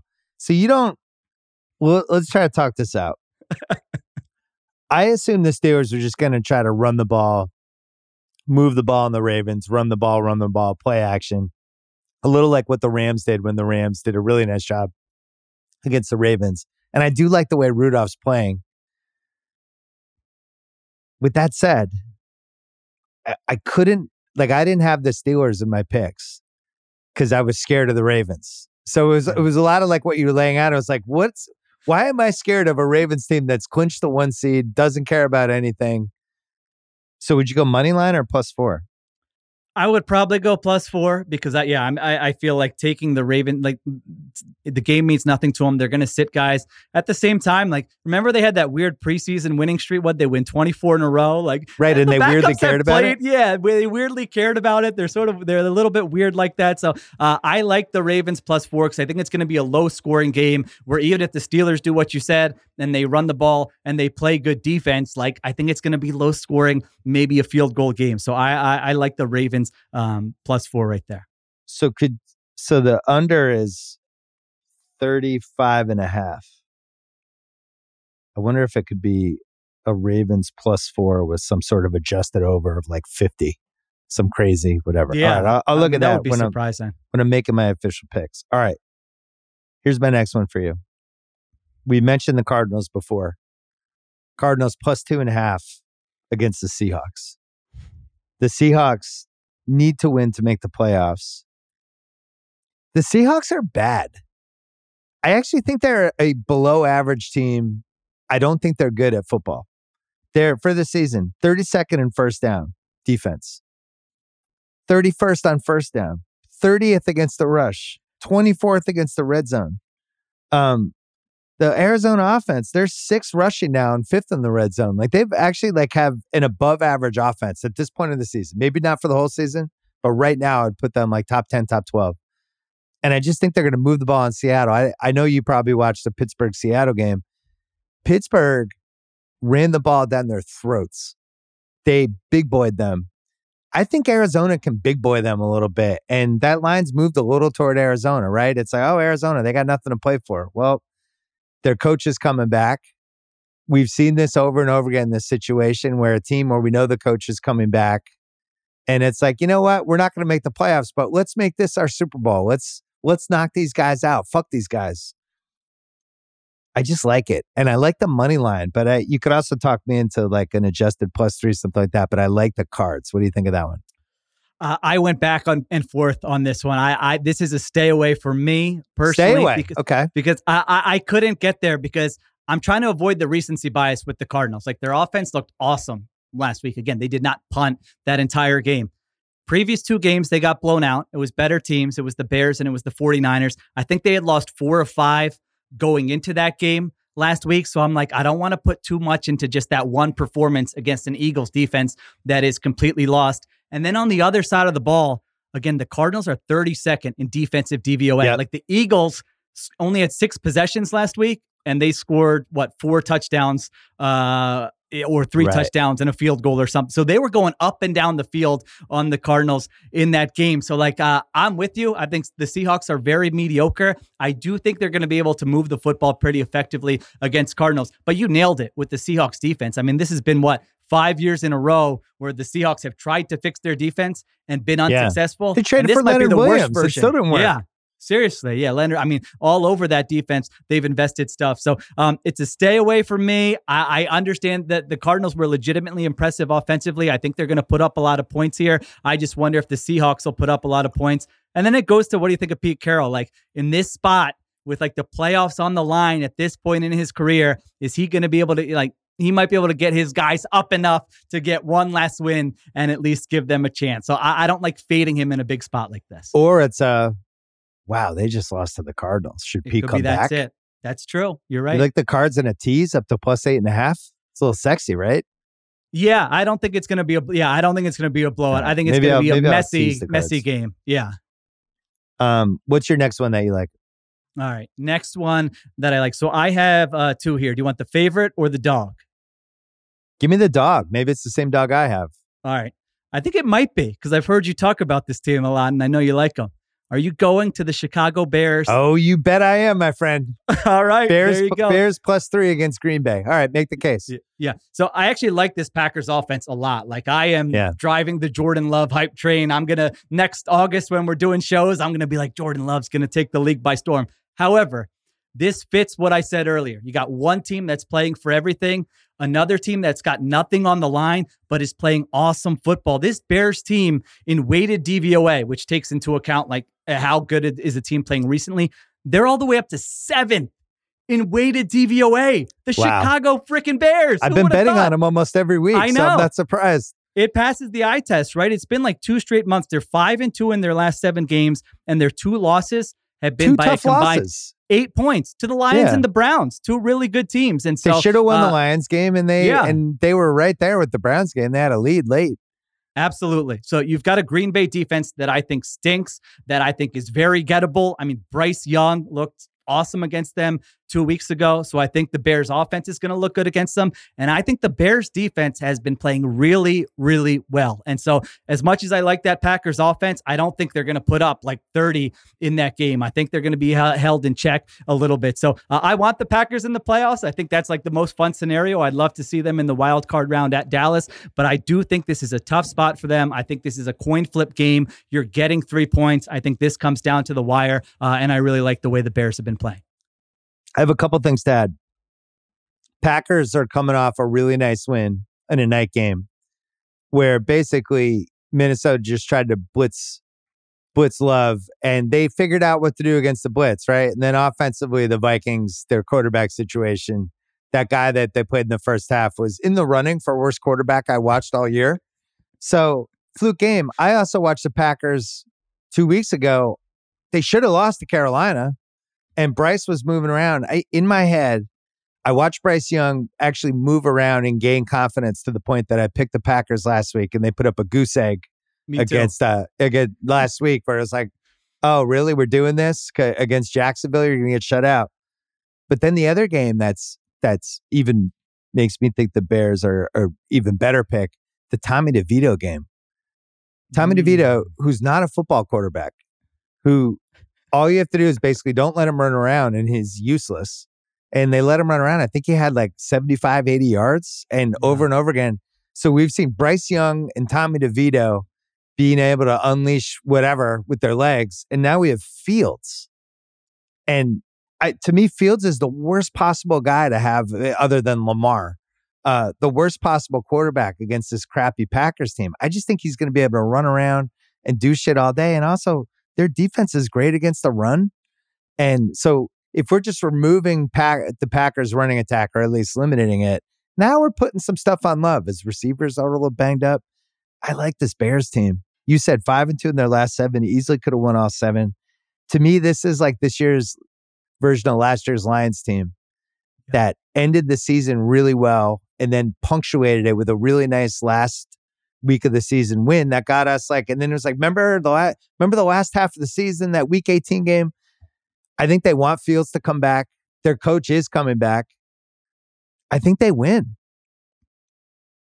Yeah, the DeVito, the DeVito point is a great one. We didn't see him look like that in any other game. No, like that was that was two weeks in a row. DeVito never looked like that again. Bryce Young hasn't looked like that all season. Both games, what was the common denominator? This crappy Packers defense that has been bad for years with that coordinator uh, and has looked bad uh, for most of this year. So yeah, like it's only three. I, I really, I, I, I think it was three and a half earlier this week where I'm like, love it at three and a half. Three is obviously a little bit trickier, but I'm with you. I think these I'm are taking pretty, the three. Yeah, yeah, evenly matched three. teams here. It's like a coin flip game. So yeah, I, I like Chicago there. There's the same game parlay I'm going to figure out over the weekend for FanDuel. That's like Bears win, Fields throws for 150 Fields rushes for 70 plus and like a Herbert touchdown. It's like 12 to 1. I'm like, I think that can hit. 12, like, why not? Long shot. All right. We both like the uh the Bears. I really do think they're this year's oh, remember how they finished last year. Now look at all this extra stuff they did. And basically the, the table set uh, for them with the Lions. I know you talked about this on your show, but give the people your should Fields come back take.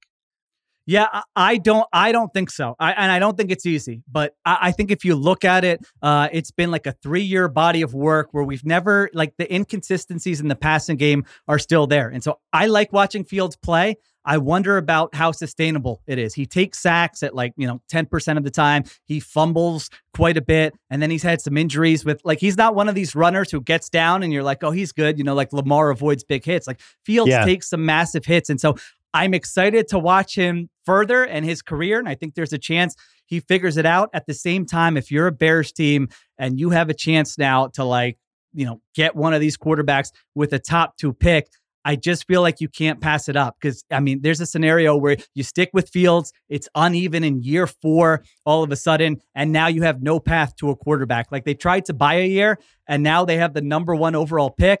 I feel like they kind of just have to do it. We, like I was trying to think, is there a example of a guy like Fields who three years in you still weren't sure, and then in the in year four it works out? Like the closest thing was mm. Daniel Jones last year, And that's not like the scenario you're looking for if you're um, right. a Bears fan. So I think it's a hard decision. If I were making it, I would say, um, all right, you made it a little bit harder with the way you've played the last six or seven games, but we're going to kind of stick to our plan and draft a quarterback at number one.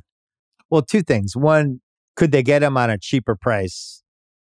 Could they get him on an extension for like 25 to 30 million a year versus like what the Giants did with Daniel Jones, which was insane as it was happening. Um, you also have the franchise tag that you could mess around with that the Giants didn't mess around with. The big thing for me is what can you get for the pick? And how desperate is somebody, you know, like let's say Washington looks at it and says, new owner, I want a new guy for my stadium. We'll give you the fourth pick and I'll give you two more first round picks and my second round pick. And then the trade basically becomes Caleb Williams for Justin Fields, the fourth pick, um, two more firsts and a second, whatever it is. Like I, at some point, the assets you're getting back, knowing that Fields is is pretty good already, is going to make you want to keep Fields because I don't. I know everybody likes the quarterbacks, but it, we've seen it. Nobody's a sure thing at quarterback. Yeah. I, we have no idea if any of these guys would be better than Justin Fields. Like Penix and I, I admittedly watch as little college football as anyone at the ringer, but I've watched three Penix games and he was the best quarterback I saw all year. And then everybody's like, no, he's a second rounder. He's had two surgeries. Can't take him. I'm like, really? Every game I've watched, he was unbelievable. So I just, I don't think that, I think it's a crapshoot. And you know, Fields is like at least solid at this point. It's, uh, it would be tempting for what you said. Like if you're like defense and let me ask you this here's what like the analytics, the nerds, they always throw out this possibility, and football people never do it. Would you potentially? Oh, keep, keep it the, and just draft the quarterback. Or, or like you said, if you move down a little bit, now maybe you're moving down to. Uh, if you move down from one to four, you're getting like a great draft haul uh, yeah. or even further down than that. Is there another quarterback in the first round you like? Like, what if they get? What if they're like Penix or Jayden Daniels, or or like you said, maybe they stay there and you draft a quarterback in the first round. And you keep Justin Fields for just the reason you said that this is really freaking hard. Like it, it's hard to right. scout quarterbacks. We see this every year, and so you say we're going to take two bites at the apple. Uh, I know it's not ten. No one's done this in the NFL, but I always wonder. But like in college, like you're competing with another great quarterback in high school. Right. You're com- like these guys. I feel like we underestimate their ability to handle this type of situation. Justin Field seems like a mature guy. You say, hey, you're going to have a, a, competition in training camp. One of you's going to win the job. The other one's going to be the backup, and we're going to kind of figure it out from there. And and maybe you know one of you's going to play better, and then we're going to figure out what to do with the other one. Do you think that is an actual reasonable solution, or is that something yes, that uh, I love people? It. Yeah, okay. I don't understand. I kind of like it too. I just remember the RG3 Cousins year, and then Cousins ended up being the guy. But I, when we know there's no rhyme or reason to this quarterback stuff for the most part, that it's 40 to 50%, why not take two chances at it? And if you could trade back, let's say they trade back from one to five and they get all this other stuff, but Jayden Daniels is there at five, like why not? And then we got all this other stuff. How do we know Jayden Daniels is going to be better than Caleb Williams? I like it. I think it's an interesting idea. Or they could move back like maybe we get to April and everybody's just it's a Caleb Williams jerk circle. People are just going bonkers about him. Then maybe maybe you leverage that and get a bunch of assets and you still stay in the mix. There's whatever it is, this is one of the better positions we've seen an NFL team in. Which yeah. is hilarious because it's the Bears, the team that's needed a quarterback the entire time I've been alive, other than the one Jim McMahon season. And now they might already have a quarterback and then I have a chance to get another one. So I love the Bears this week. It's one of my favorite picks. Here's another one of my favorites, Sheil. I love the Texans. Mm. Texans minus one and a half. And I'm just telling you now, this is an I am shorting Indianapolis pick. I think their defense absolutely is hot garbage. And I don't know if they the Raiders beat me down the stretch on a backdoor last week. I had I had uh I had Indy minus three and a half a million dollar picks. And they just threw to a wide open Davante Adams for the entire fourth quarter. It was that they, they weren't even close to cover him. He was just running 15 yard outs and getting out of bounds. I think I think Indy's defense stinks. I don't even think they're I, I'm just they burned me a couple times, but I'm just they just might be the team that they get waxed in this game and we go, oh wow, why did we think Indianapolis was going to beat Houston? Houston a little more banged up than they were earlier in the season, obviously. They don't have Tank Dell. They have some questionable guys that worry me. Will Anderson, Noah Brown, Woods is questionable, but I, I'm assuming those guys will play. But the one thing they love to do is air it out. And this Indy team, which is miraculously like around 500, but they've also they've had a crazy easy schedule. I don't. They probably haven't played five good quarterbacks, and I think you can air it out on them with a good quarterback. This is not like garbage quarterback week. Like CJ Stroud's good, yeah. and this feels like a DeMeco Ryans fist pump way to take care of business. CJ Stroud. Then they get CJ into round one. Everybody gets excited about that, and it's only Texans minus one and a half in Indy. Houston's going to be good in a dome. So I, I just think Houston's better. I'm taking them.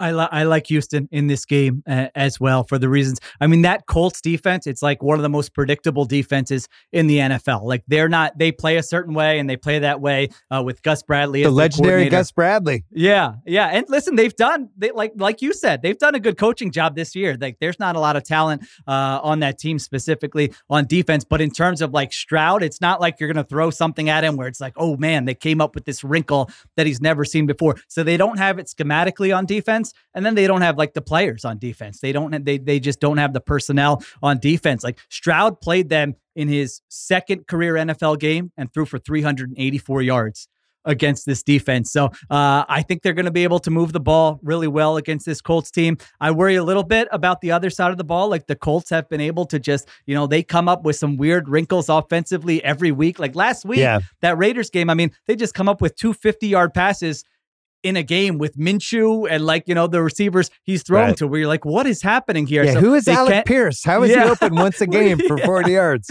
Yeah, so I do worry about that uh, a little bit, but I just feel like if you're sitting there on Saturday watching this game, like if the Colts win, like you can live with that. You're like, I took Stroud, better quarterback, uh, reliable, good coach.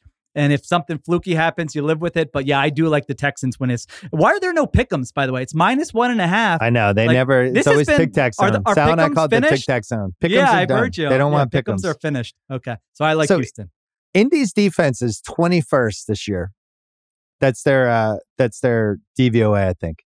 Um, can you name like four quarterbacks they played that were good this year?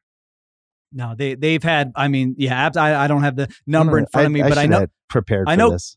going into the season, I know they had a bottom five schedule uh, in the NFL, and they've really feasted on that all season long. So yeah, like they, last they week they had Aidan O'Connell, yeah, who had the best, like basically the best game of his career. They played whatever crappy Falcons QB the week before, Trubisky, no Joe Burrow, um, whatever Titans. It was it was probably Levis. Baker, the crappy Pats, Bryce Young, Derek Carr put up 38 points on him. Like these, you know, I, I just think CJ Stroud, I think he can air it out on them. Anyway, uh, all right. Do you have any other ones? Because I have one more. Yeah, the last one I like here is I like Detroit minus three and a half at oh. home against the Vikings. Okay, uh, let's hear it so this Vikings team, like they've been a great story on defense with Brian Flores doing the quirky stuff where either he's blitzing you all out or he's dropping eight into coverage. But we're at the point in the season, you look at them like the last three weeks, and opponents have kind of been like, all right, now we have a handle on what you're doing. Uh, we're going to light you up. Like their defense has not looked nearly the same here in the last three weeks. They're going back to Nick Mullens on offense oh, uh, in this game. So the Vikings still have a chance to get into the postseason, but I, I, think they're just like at a bad spot right now in terms of their season. And then the Lions, like this is pretty interesting. They're in the early window on Sunday. And so they're probably going to be the three seed. However, there's that small chance that the Eagles and the Cowboys lose. And I know it's a small chance, but if that happens in the late window, then the Lions get the two seed. And like that might not sound like a big deal. That's a huge deal for Detroit. Goff's home and road splits are wild. Like he is a different guy at home in Detroit than on the road. So like they're not gonna I don't think they're gonna be sitting guys in that game. They're playing at one o'clock Eastern time. They gotta win that game and then see what happens uh, in the late window there. And so I think coming off that loss to the Cowboys last week, where all right, they lost, but I think you felt pretty good about the Lions uh, for the most part in that game. Goff kind of resilient, brings them back on that last drive. Uh, you know, they made some plays defensively. And so I like the Lions a lot generally at home with Goff and Dan Campbell. And I like them specifically in this spot against this Vikings team. The only thing that worries me That, so Flores just blitzes the shit out of everybody. Yeah. And in, against some QBs, it doesn't work, but against Goff, is not a guy like when you have money on Jared Goff and the and you're watching the game and there's eight guys on the line of scrimmage. I just get scared. Now maybe yeah. it's PTSD of of lost Jared Goff bets in the past, but that one part scares me a little. But that Vikings team last week looked like a team that season was done. Like when yeah when you tried out Jaren Hall in a night game with playoff hopes on the line, like you made the evaluation, this guy is our best chance to win, and he's that bad. It's kind of hard to come back from. Yeah. The other thing that scares me too, and, it, and you're right about that, is that Mullens did play the Lions just two weeks ago. And that was the game where he, he aired for, it out. Yeah, he aired it in. out. He did. So it makes me a little bit nervous. I will say that he threw four interceptions, but threw for four eleven. Uh, yeah. in that game. At the same time, uh, I don't know. I still, I still feel good about the Lions in this spot. One other game I'm going to throw you really quick. Okay. I can't believe it. Well, I, as you know, I do like the Giants plus 200 against the Eagles. Yeah. I just I mean, think why not? Just take it because in that Eagles game, I think the Giants could could be in that game anyway. But if Dallas is up 17 to nothing at halftime or 20 to three, like the Eagles just sit everybody at that point. Yeah. And Giants, Daboll's coming back. I don't think they care what pick they get. They're already out of like the top three. Can you talk me out of the Panthers? Hmm.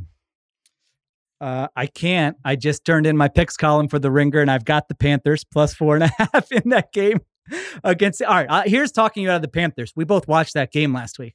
They, they couldn't complete a pass against the Jacksonville Jaguars. But they, they he had guys that were open. He was just sailing it over their heads, and he was I just know. a disaster. But at home, he's he's he's better. And they played the Bucs in Week 13 it was 21 18. They were in that game. They had the ball in the fourth quarter with a chance to win that game. This is the classic of the theory I talked about earlier. You have yes. one team uh, against another team that has nothing to play for. One team win and you're in. And we're all sitting there on a Sunday going, I can't believe this is happening. Are the Bucs really going to lose this game? This one really fits that uh, to a T. Baker Mayfield, by the way, Bill, some rib injury uh, this week, did not practice. How about the fact that Tampa can't run the ball at all, and that's the one good thing Carolina's defense is get is is stopping yeah. the run. So no run game. Injured Baker, who looked like yeah. absolute shit last week. I don't know. This is high variance. This is one where you could be feeling great about it, or it could be you know twenty four to nothing at halftime. Because when that Panthers team goes bad, they are, and I've taken them a bunch this year. They are a frustrating watch because they can't complete a pass. So uh, don't love it, but the side I'm on there uh, is, is Panthers plus four and a half. But what if I gave you a Panthers Giants money line, eight eight to one, eight to one? That yeah, I mean you're. I mean, why Gi- not? Take a little yeah. flyer on that, maybe. Giants against probably Marcus Mariota in the second half of that game. Yeah. Uh, against the Eagles, and then we just made the case for the Panthers. I don't think it's crazy. I mean, you're gonna eh, again, it's one of those where if it doesn't hit, you're gonna be like slamming your head against the table, being like, "Why Giants Panthers? What was I thinking?" But right now, as we sit before knowing the result, uh, I don't hate it. The other piece of the Panthers is this is not a situation where the coach is coming back, and I don't know what variable that brings.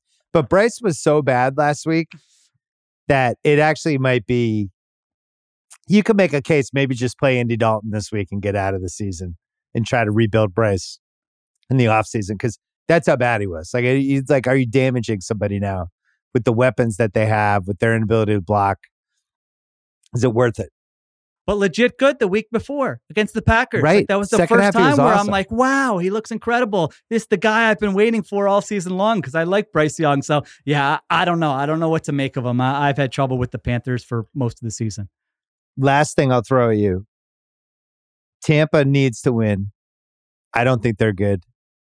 Indianapolis needs to win. I don't think they're good. Is it worth it just to do the two money lines of the underdogs and think you'll go one for two versus doing the Florida, the Jacksonville Tampa parlay is plus 116? Is it just smarter to take both money line underdogs? Like, you know what? It's not happening. Tampa and Jacksonville, they're not winning. And maybe you throw Indianapolis in that too. Like, are all three of those the these shaky zigzag teams? Are they really going to go three and zero? Oh? Because I'm yeah. going to say no.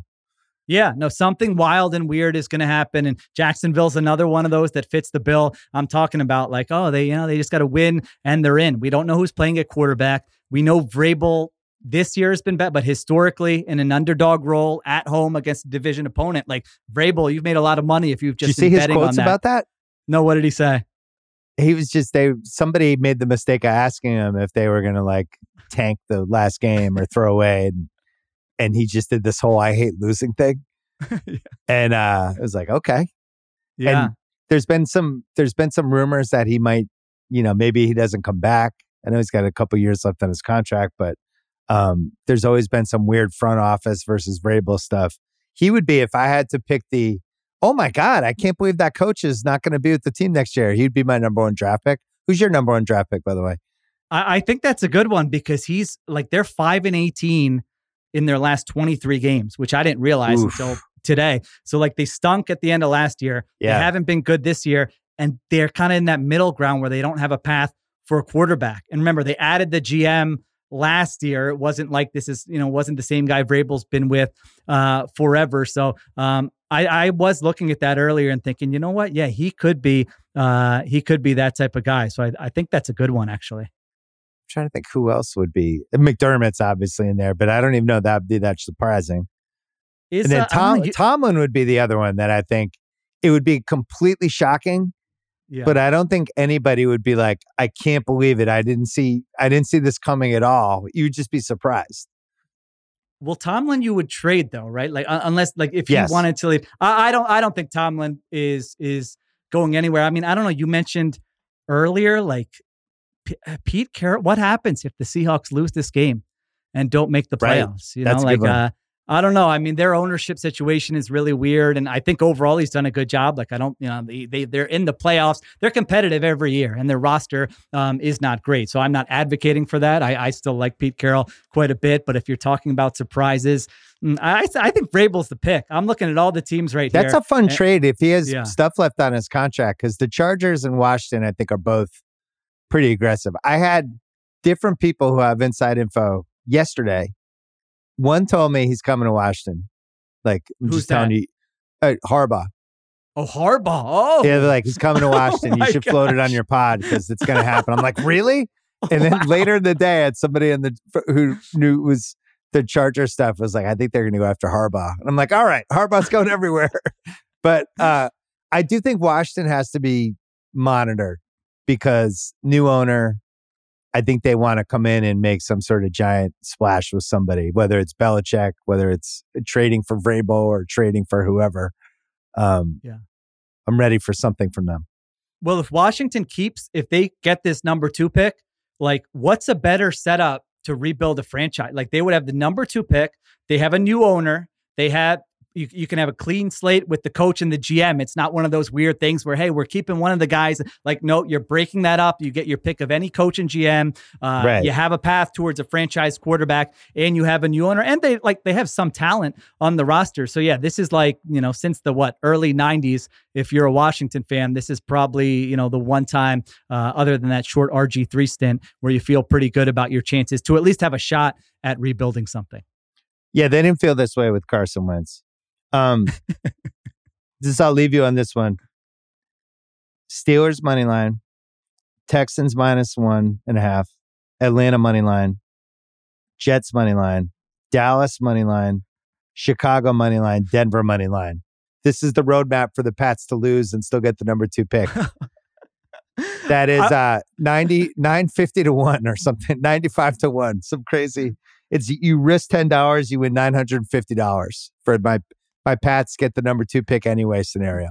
And yeah, lose. I mean that that's a hard one to like. Yeah, I think there are 32 scenarios where for the two pick where in 20 of them they lose it and in 12 yeah. of them they get it but yeah it's such a weird little quirk that if they uh, if the two teams lose for the two pick the commanders and the patriots all these other games are going to determine whether they get it or not so yeah I, I, I, don't know well i'll probably regret this later in life but i've reached a point i'm so grateful to belichick my entire life as a Patriots fan was just abysmal. Like there was something on Instagram yesterday.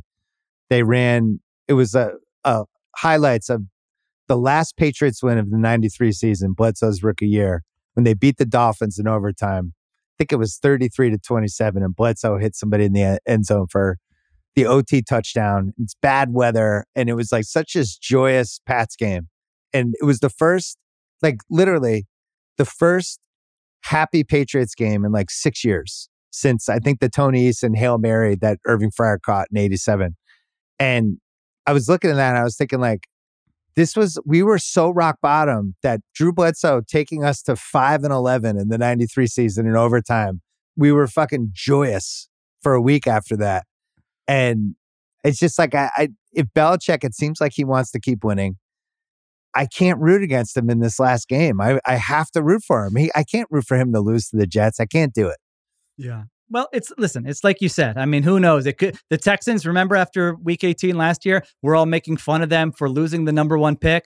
And then they get right. to two and they get CJ Stroud. That's so, the thing. you never, it's like, what is yeah, the right so pick? Hard. We don't even know right. anymore. Bryce Young. Exactly. Oh my God, they got Bryce Young. He's yeah. number one. Hey, Jacksonville. Oh, it was all worth it. We got Trevor Lawrence. You know, who knows with him. So anyway, uh, I feel like Belichick, I'm hoping he stays. Do you think he stays?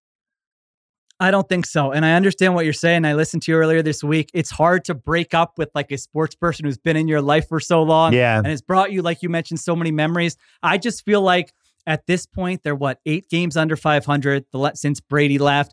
They don't have a good roster. Like their path to become, I, I just feel like this is the time for a clean break just, to just, just, say we're moving in a different direction. And it's going to be hard. Like you're, they're probably going to be t- the next guy could suck. There's always that potential for that. But uh, I just feel like, and at this stage in his career, are you going to be able to say, hey, this personnel guy who you don't know is going to be picking the players, and you just coach them? to Bill Belichick. So it would all it almost has to be someone he handpicks if you're going to that structure. And then is that person like, oh, yeah, I'm comfortable telling Bill Belichick, no, no, no, the offensive tackle you have graded as six. I have missed. Right. You know what I mean? So it just gets so messy for a guy who's accomplished that much where I just feel like this is a time clean break. And I, I think it's going to be a, a, clean break, but uh, I don't know. I, I could be wrong about that. Well, what do you remember when they bounced Andy Reid like 10 years ago, Philly? Now, yeah, he never was, won a Super Bowl for you, but Right. Yeah. No, he didn't want to leave uh, at the time. He had a nightmarish season. And it's one of those things where the owner, like personally, wanted him to stay and liked him. But it was just like you just went four and 12. You were eight and eight last year. And it's like if he's, he was out of ideas at the time. I mean, they were, it was, it's, it's actually similar to the Patricia thing. I mean, he made their offensive coordinator, uh, their offensive line coach. I don't know if you remember this, Juan Castillo. He made him their defensive coordinator. Right. Like it's almost the exact same thing. And it's like, dude, do you not have any ideas to like make the team better uh, right now? So it, there was a similarity there. So I should have make you the NBA, our lead NBA guy. You don't want yeah. you don't want that job. No, I mean maybe okay. if we get into baseball coverage, you know, a little more. Uh, if we want to dive right, into that, and the Phillies are good, okay. maybe. But um, so I yeah, I think that's sometimes it's it's just time. You know, like Bill Walsh, I think used to say, yeah. like five years is the lifespan for an NFL coach should be in one place, and then it's just time. And this has been like way, way more than that, where I feel like it's just time. All right. Sheil Kapadia, great to see you. You're going to be uh, reacting when? Uh, what, when's your next Ringer NFL with Solak? Yeah, we're going to do that on Monday. So you'll have the playoff stuff and then all the coach firing. So we'll record that Monday evening and figure out what's going on with the 400 storylines around the NFL. Awesome. And read your picks column that's going up on the ringer.com later this week. Sheil, good to see you. Good to see you. Thanks for having me.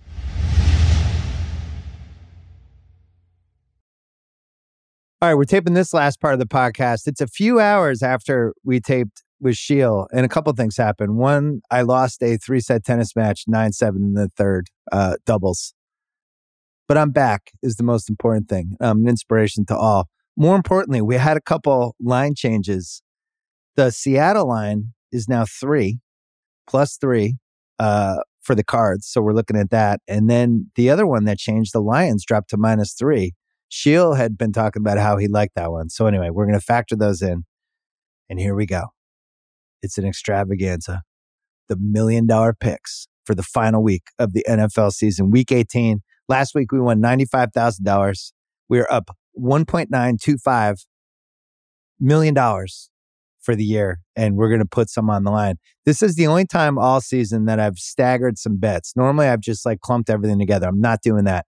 I have three that I love the most, 300,000 each on these picks. Patriots minus one and a half over the Jets. Talked about this with Sheil Kapadia. I just don't think Belichick, if this is his last Patriots game ever, is going out losing to the Jets. And he's certainly not going to care what the Patriots pick is. I think this team's playing hard for them. I think the Jets could give a crap. They're done for the season. And this probably helps them for a pick. We're getting like a free point and a half here. This line should be Pats minus three. We're taking the Pats minus one and a half. And guess what else? I'm going to root for them. Bill Belichick, thank you. Thank you for the six Super Bowls. Thank you for the two decades of dominance. I am rooting for you on Sunday if this is your last game. I loved having you in my life. Pats minus one and a half. Next one, my favorite pick of the week Bears plus three in Green Bay. This Bears team five and two in their last seven and really could have won the other two. And this is this year's like the Lions last year, uh, where they came on late. Week 18 ended up being like a little bit of a Super Bowl thing. I think they want Fields to be the quarterback, and it's an unbelievable matchup against Green Bay's defense where Tommy DeVito and who is the other one that just ran around on them? Bryce Young. Um, Fields is the best version of the guy that the Packers have had trouble with all season. I think the Bears could win this game too.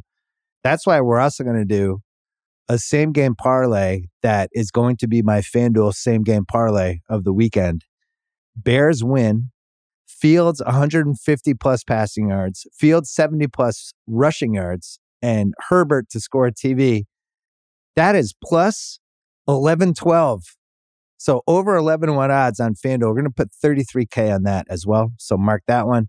And then the last big 300K bet, the Texans minus one and a half over the Colts. I think the Colts are frauds. I think the Texans are going to be able to throw the ball on them. And I think this line goes to minus two and a half or minus three by game time.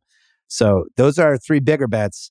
And then we're going to sprinkle 150K uh, a piece on the following four bets. So again, this is the only time we've done this all year, but it's week 18. I'm feeling it, feeling good. Just had an awesome coffee. Still on a high from losing a tennis match. So let's keep going. 150K on the Lions, minus three against the Vikings. Sheil made this case in the podcast that the Lions are not a rollover, and let's not give a crap about this. They are actually, hey, they might have a chance to get the two seed if something weird happens in the Dallas Washington game. And we know the Giants could absolutely beat the Eagles. So they're going to play hard, we think and I like the spot. Also, um, Nick Mullens, Vikings quarterback. The Vikings just look like their season was over last week. So uh, 150K in that line's minus three. 150K in the cards plus three in Seattle. I think the Cards can win this game outright. Uh, we'll see if Seattle can move the ball in the Cards defense. Feels like a lot of points both ways, but I really like what we're seeing from the Cardinals offense, and I think they can run the ball down Seattle's throat. 150K on a game that we did not talk about with Sheil. the Saints minus three over the Falcons. And here's the case the Falcons beat them earlier in their season 24 to 15. If you remember in that game, Chris Olave went out in the third quarter with a concussion. Sh- Shaheed went out in the second quarter. So they were running out of receivers. I don't even think Thomas played. Carr still threw for 304 yards. Um, the Falcons ran 41 for 228 in that game. Ridder had two picks, but the Saints had 444 yards of offense and 22 first downs. And I just don't think the Falcons are going to beat them twice. And I think this is the last Arthur Smith game. So Saints minus three, we're throwing something on that, 150K. Last but not least, teaser. So I thought about putting the Ravens here because Sheil liked the Ravens, and I, I just couldn't talk myself into it. I don't trust They've got the one seed locked up. We know Huntley's playing, and I think they play hard for half. Maybe they pull back. I just don't totally trust it. We're staying away from that. But we are doing a teaser with the New York football giants against the Eagles. I think they can win this game outright. I think they're going to be able to throw the ball, even if the Eagles come out and and play like the team they were two months ago for two hours. Uh, the Giants still could get a backdoor cover. More importantly, as this game goes along, if Dallas is beating Washington, the Eagles will slowly realize we have nothing to play for and start pulling guys. We're pulling the Giants up to plus 11 and a half. And then Miami Buffalo, we got to put something on that. This Miami line, it's gone from two and a half to three to two and a half to three. It's bounced back and forth. I think Miami's going to be able to score on Buffalo. I know they've lost their pass rush on defense. I know they have some offensive line injuries, but I think they're going to be able to move the ball. We're going to tease them to plus eight and a half. So Giants plus 11 and a half. Miami plus eight and a half. We're putting 150K on that as well. It's a big weekend, but guess what? We earned it. We're up almost $2 million as we head into week 18. Bill Belichick, thanks again. Tennis gods, thanks for giving me my knees back. I'm not doing any HGH as far as you know. Um, those are the million dollar picks for week 18. All right, that's it for the podcast. Thanks to Howard and Sheil. Thanks to Kyle Crichton. Thanks to Steve Ceruti. Don't forget new rewatchables coming on Monday. And if you want to check out videos from this podcast, go check out YouTube. I can't speak. YouTube.com slash Bill Simmons. I will see you on Sunday night after Bills Dolphins with Cousin Sal. Enjoy the weekend.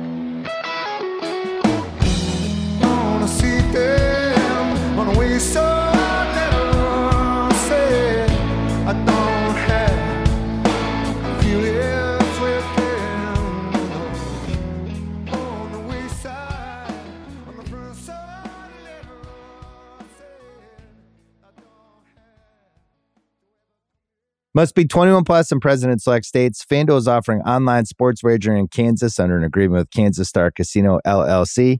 Gambling problem? Call 1-800-GAMBLER or visit fanduel.com slash RG in Colorado, Iowa, Kentucky, Michigan, New Jersey, Ohio, Pennsylvania, Illinois, Tennessee, Vermont, and Virginia. You can call 1-800-NEXT-STEP or text NEXT STEP to 53342 in Arizona. Call 188 789-777 or visit ccpg.org slash chat in Connecticut, 1-800-9-WITH-IT in Indiana, 1-800-522-4700 or visit ksgamblinghelp.com in Kansas, 1-877-770-STOP in Louisiana, mdgamblinghelp.org in Maryland, 1-800-GAMBLER.net in West Virginia, or 1-800-522-4700 in Wyoming. Hope is here. Visit gamblinghelplinema.org or call 800 327 5050 for 24 7 support in Massachusetts or call 1 877 8 HOPE NY or text HOPE NY in New York. This episode is brought to you by Lululemon. Guys, if you're ready for a new pair of pants, try one of Lululemon's ABC pants. They're made to make you look and feel good. And there's lots of different styles to choose from. My favorite, because I walk around LA every day, I like the joggers. I'm not jogging, I'm just walking fast. But if you're working out, I would try them out. And if you want something a little sleek, maybe business like, maybe try the ABC Slim Fit trouser. But I am a joggers guy. I just, once COVID happened, I was just like, I'm, I want to wear jogging pants and joggers and all kinds of soft pants as much as I possibly can, especially when I'm working out. Ultra comfortable and versatile. ABC pants are really in a league of their own. Buy a pair right now at lululemon.com.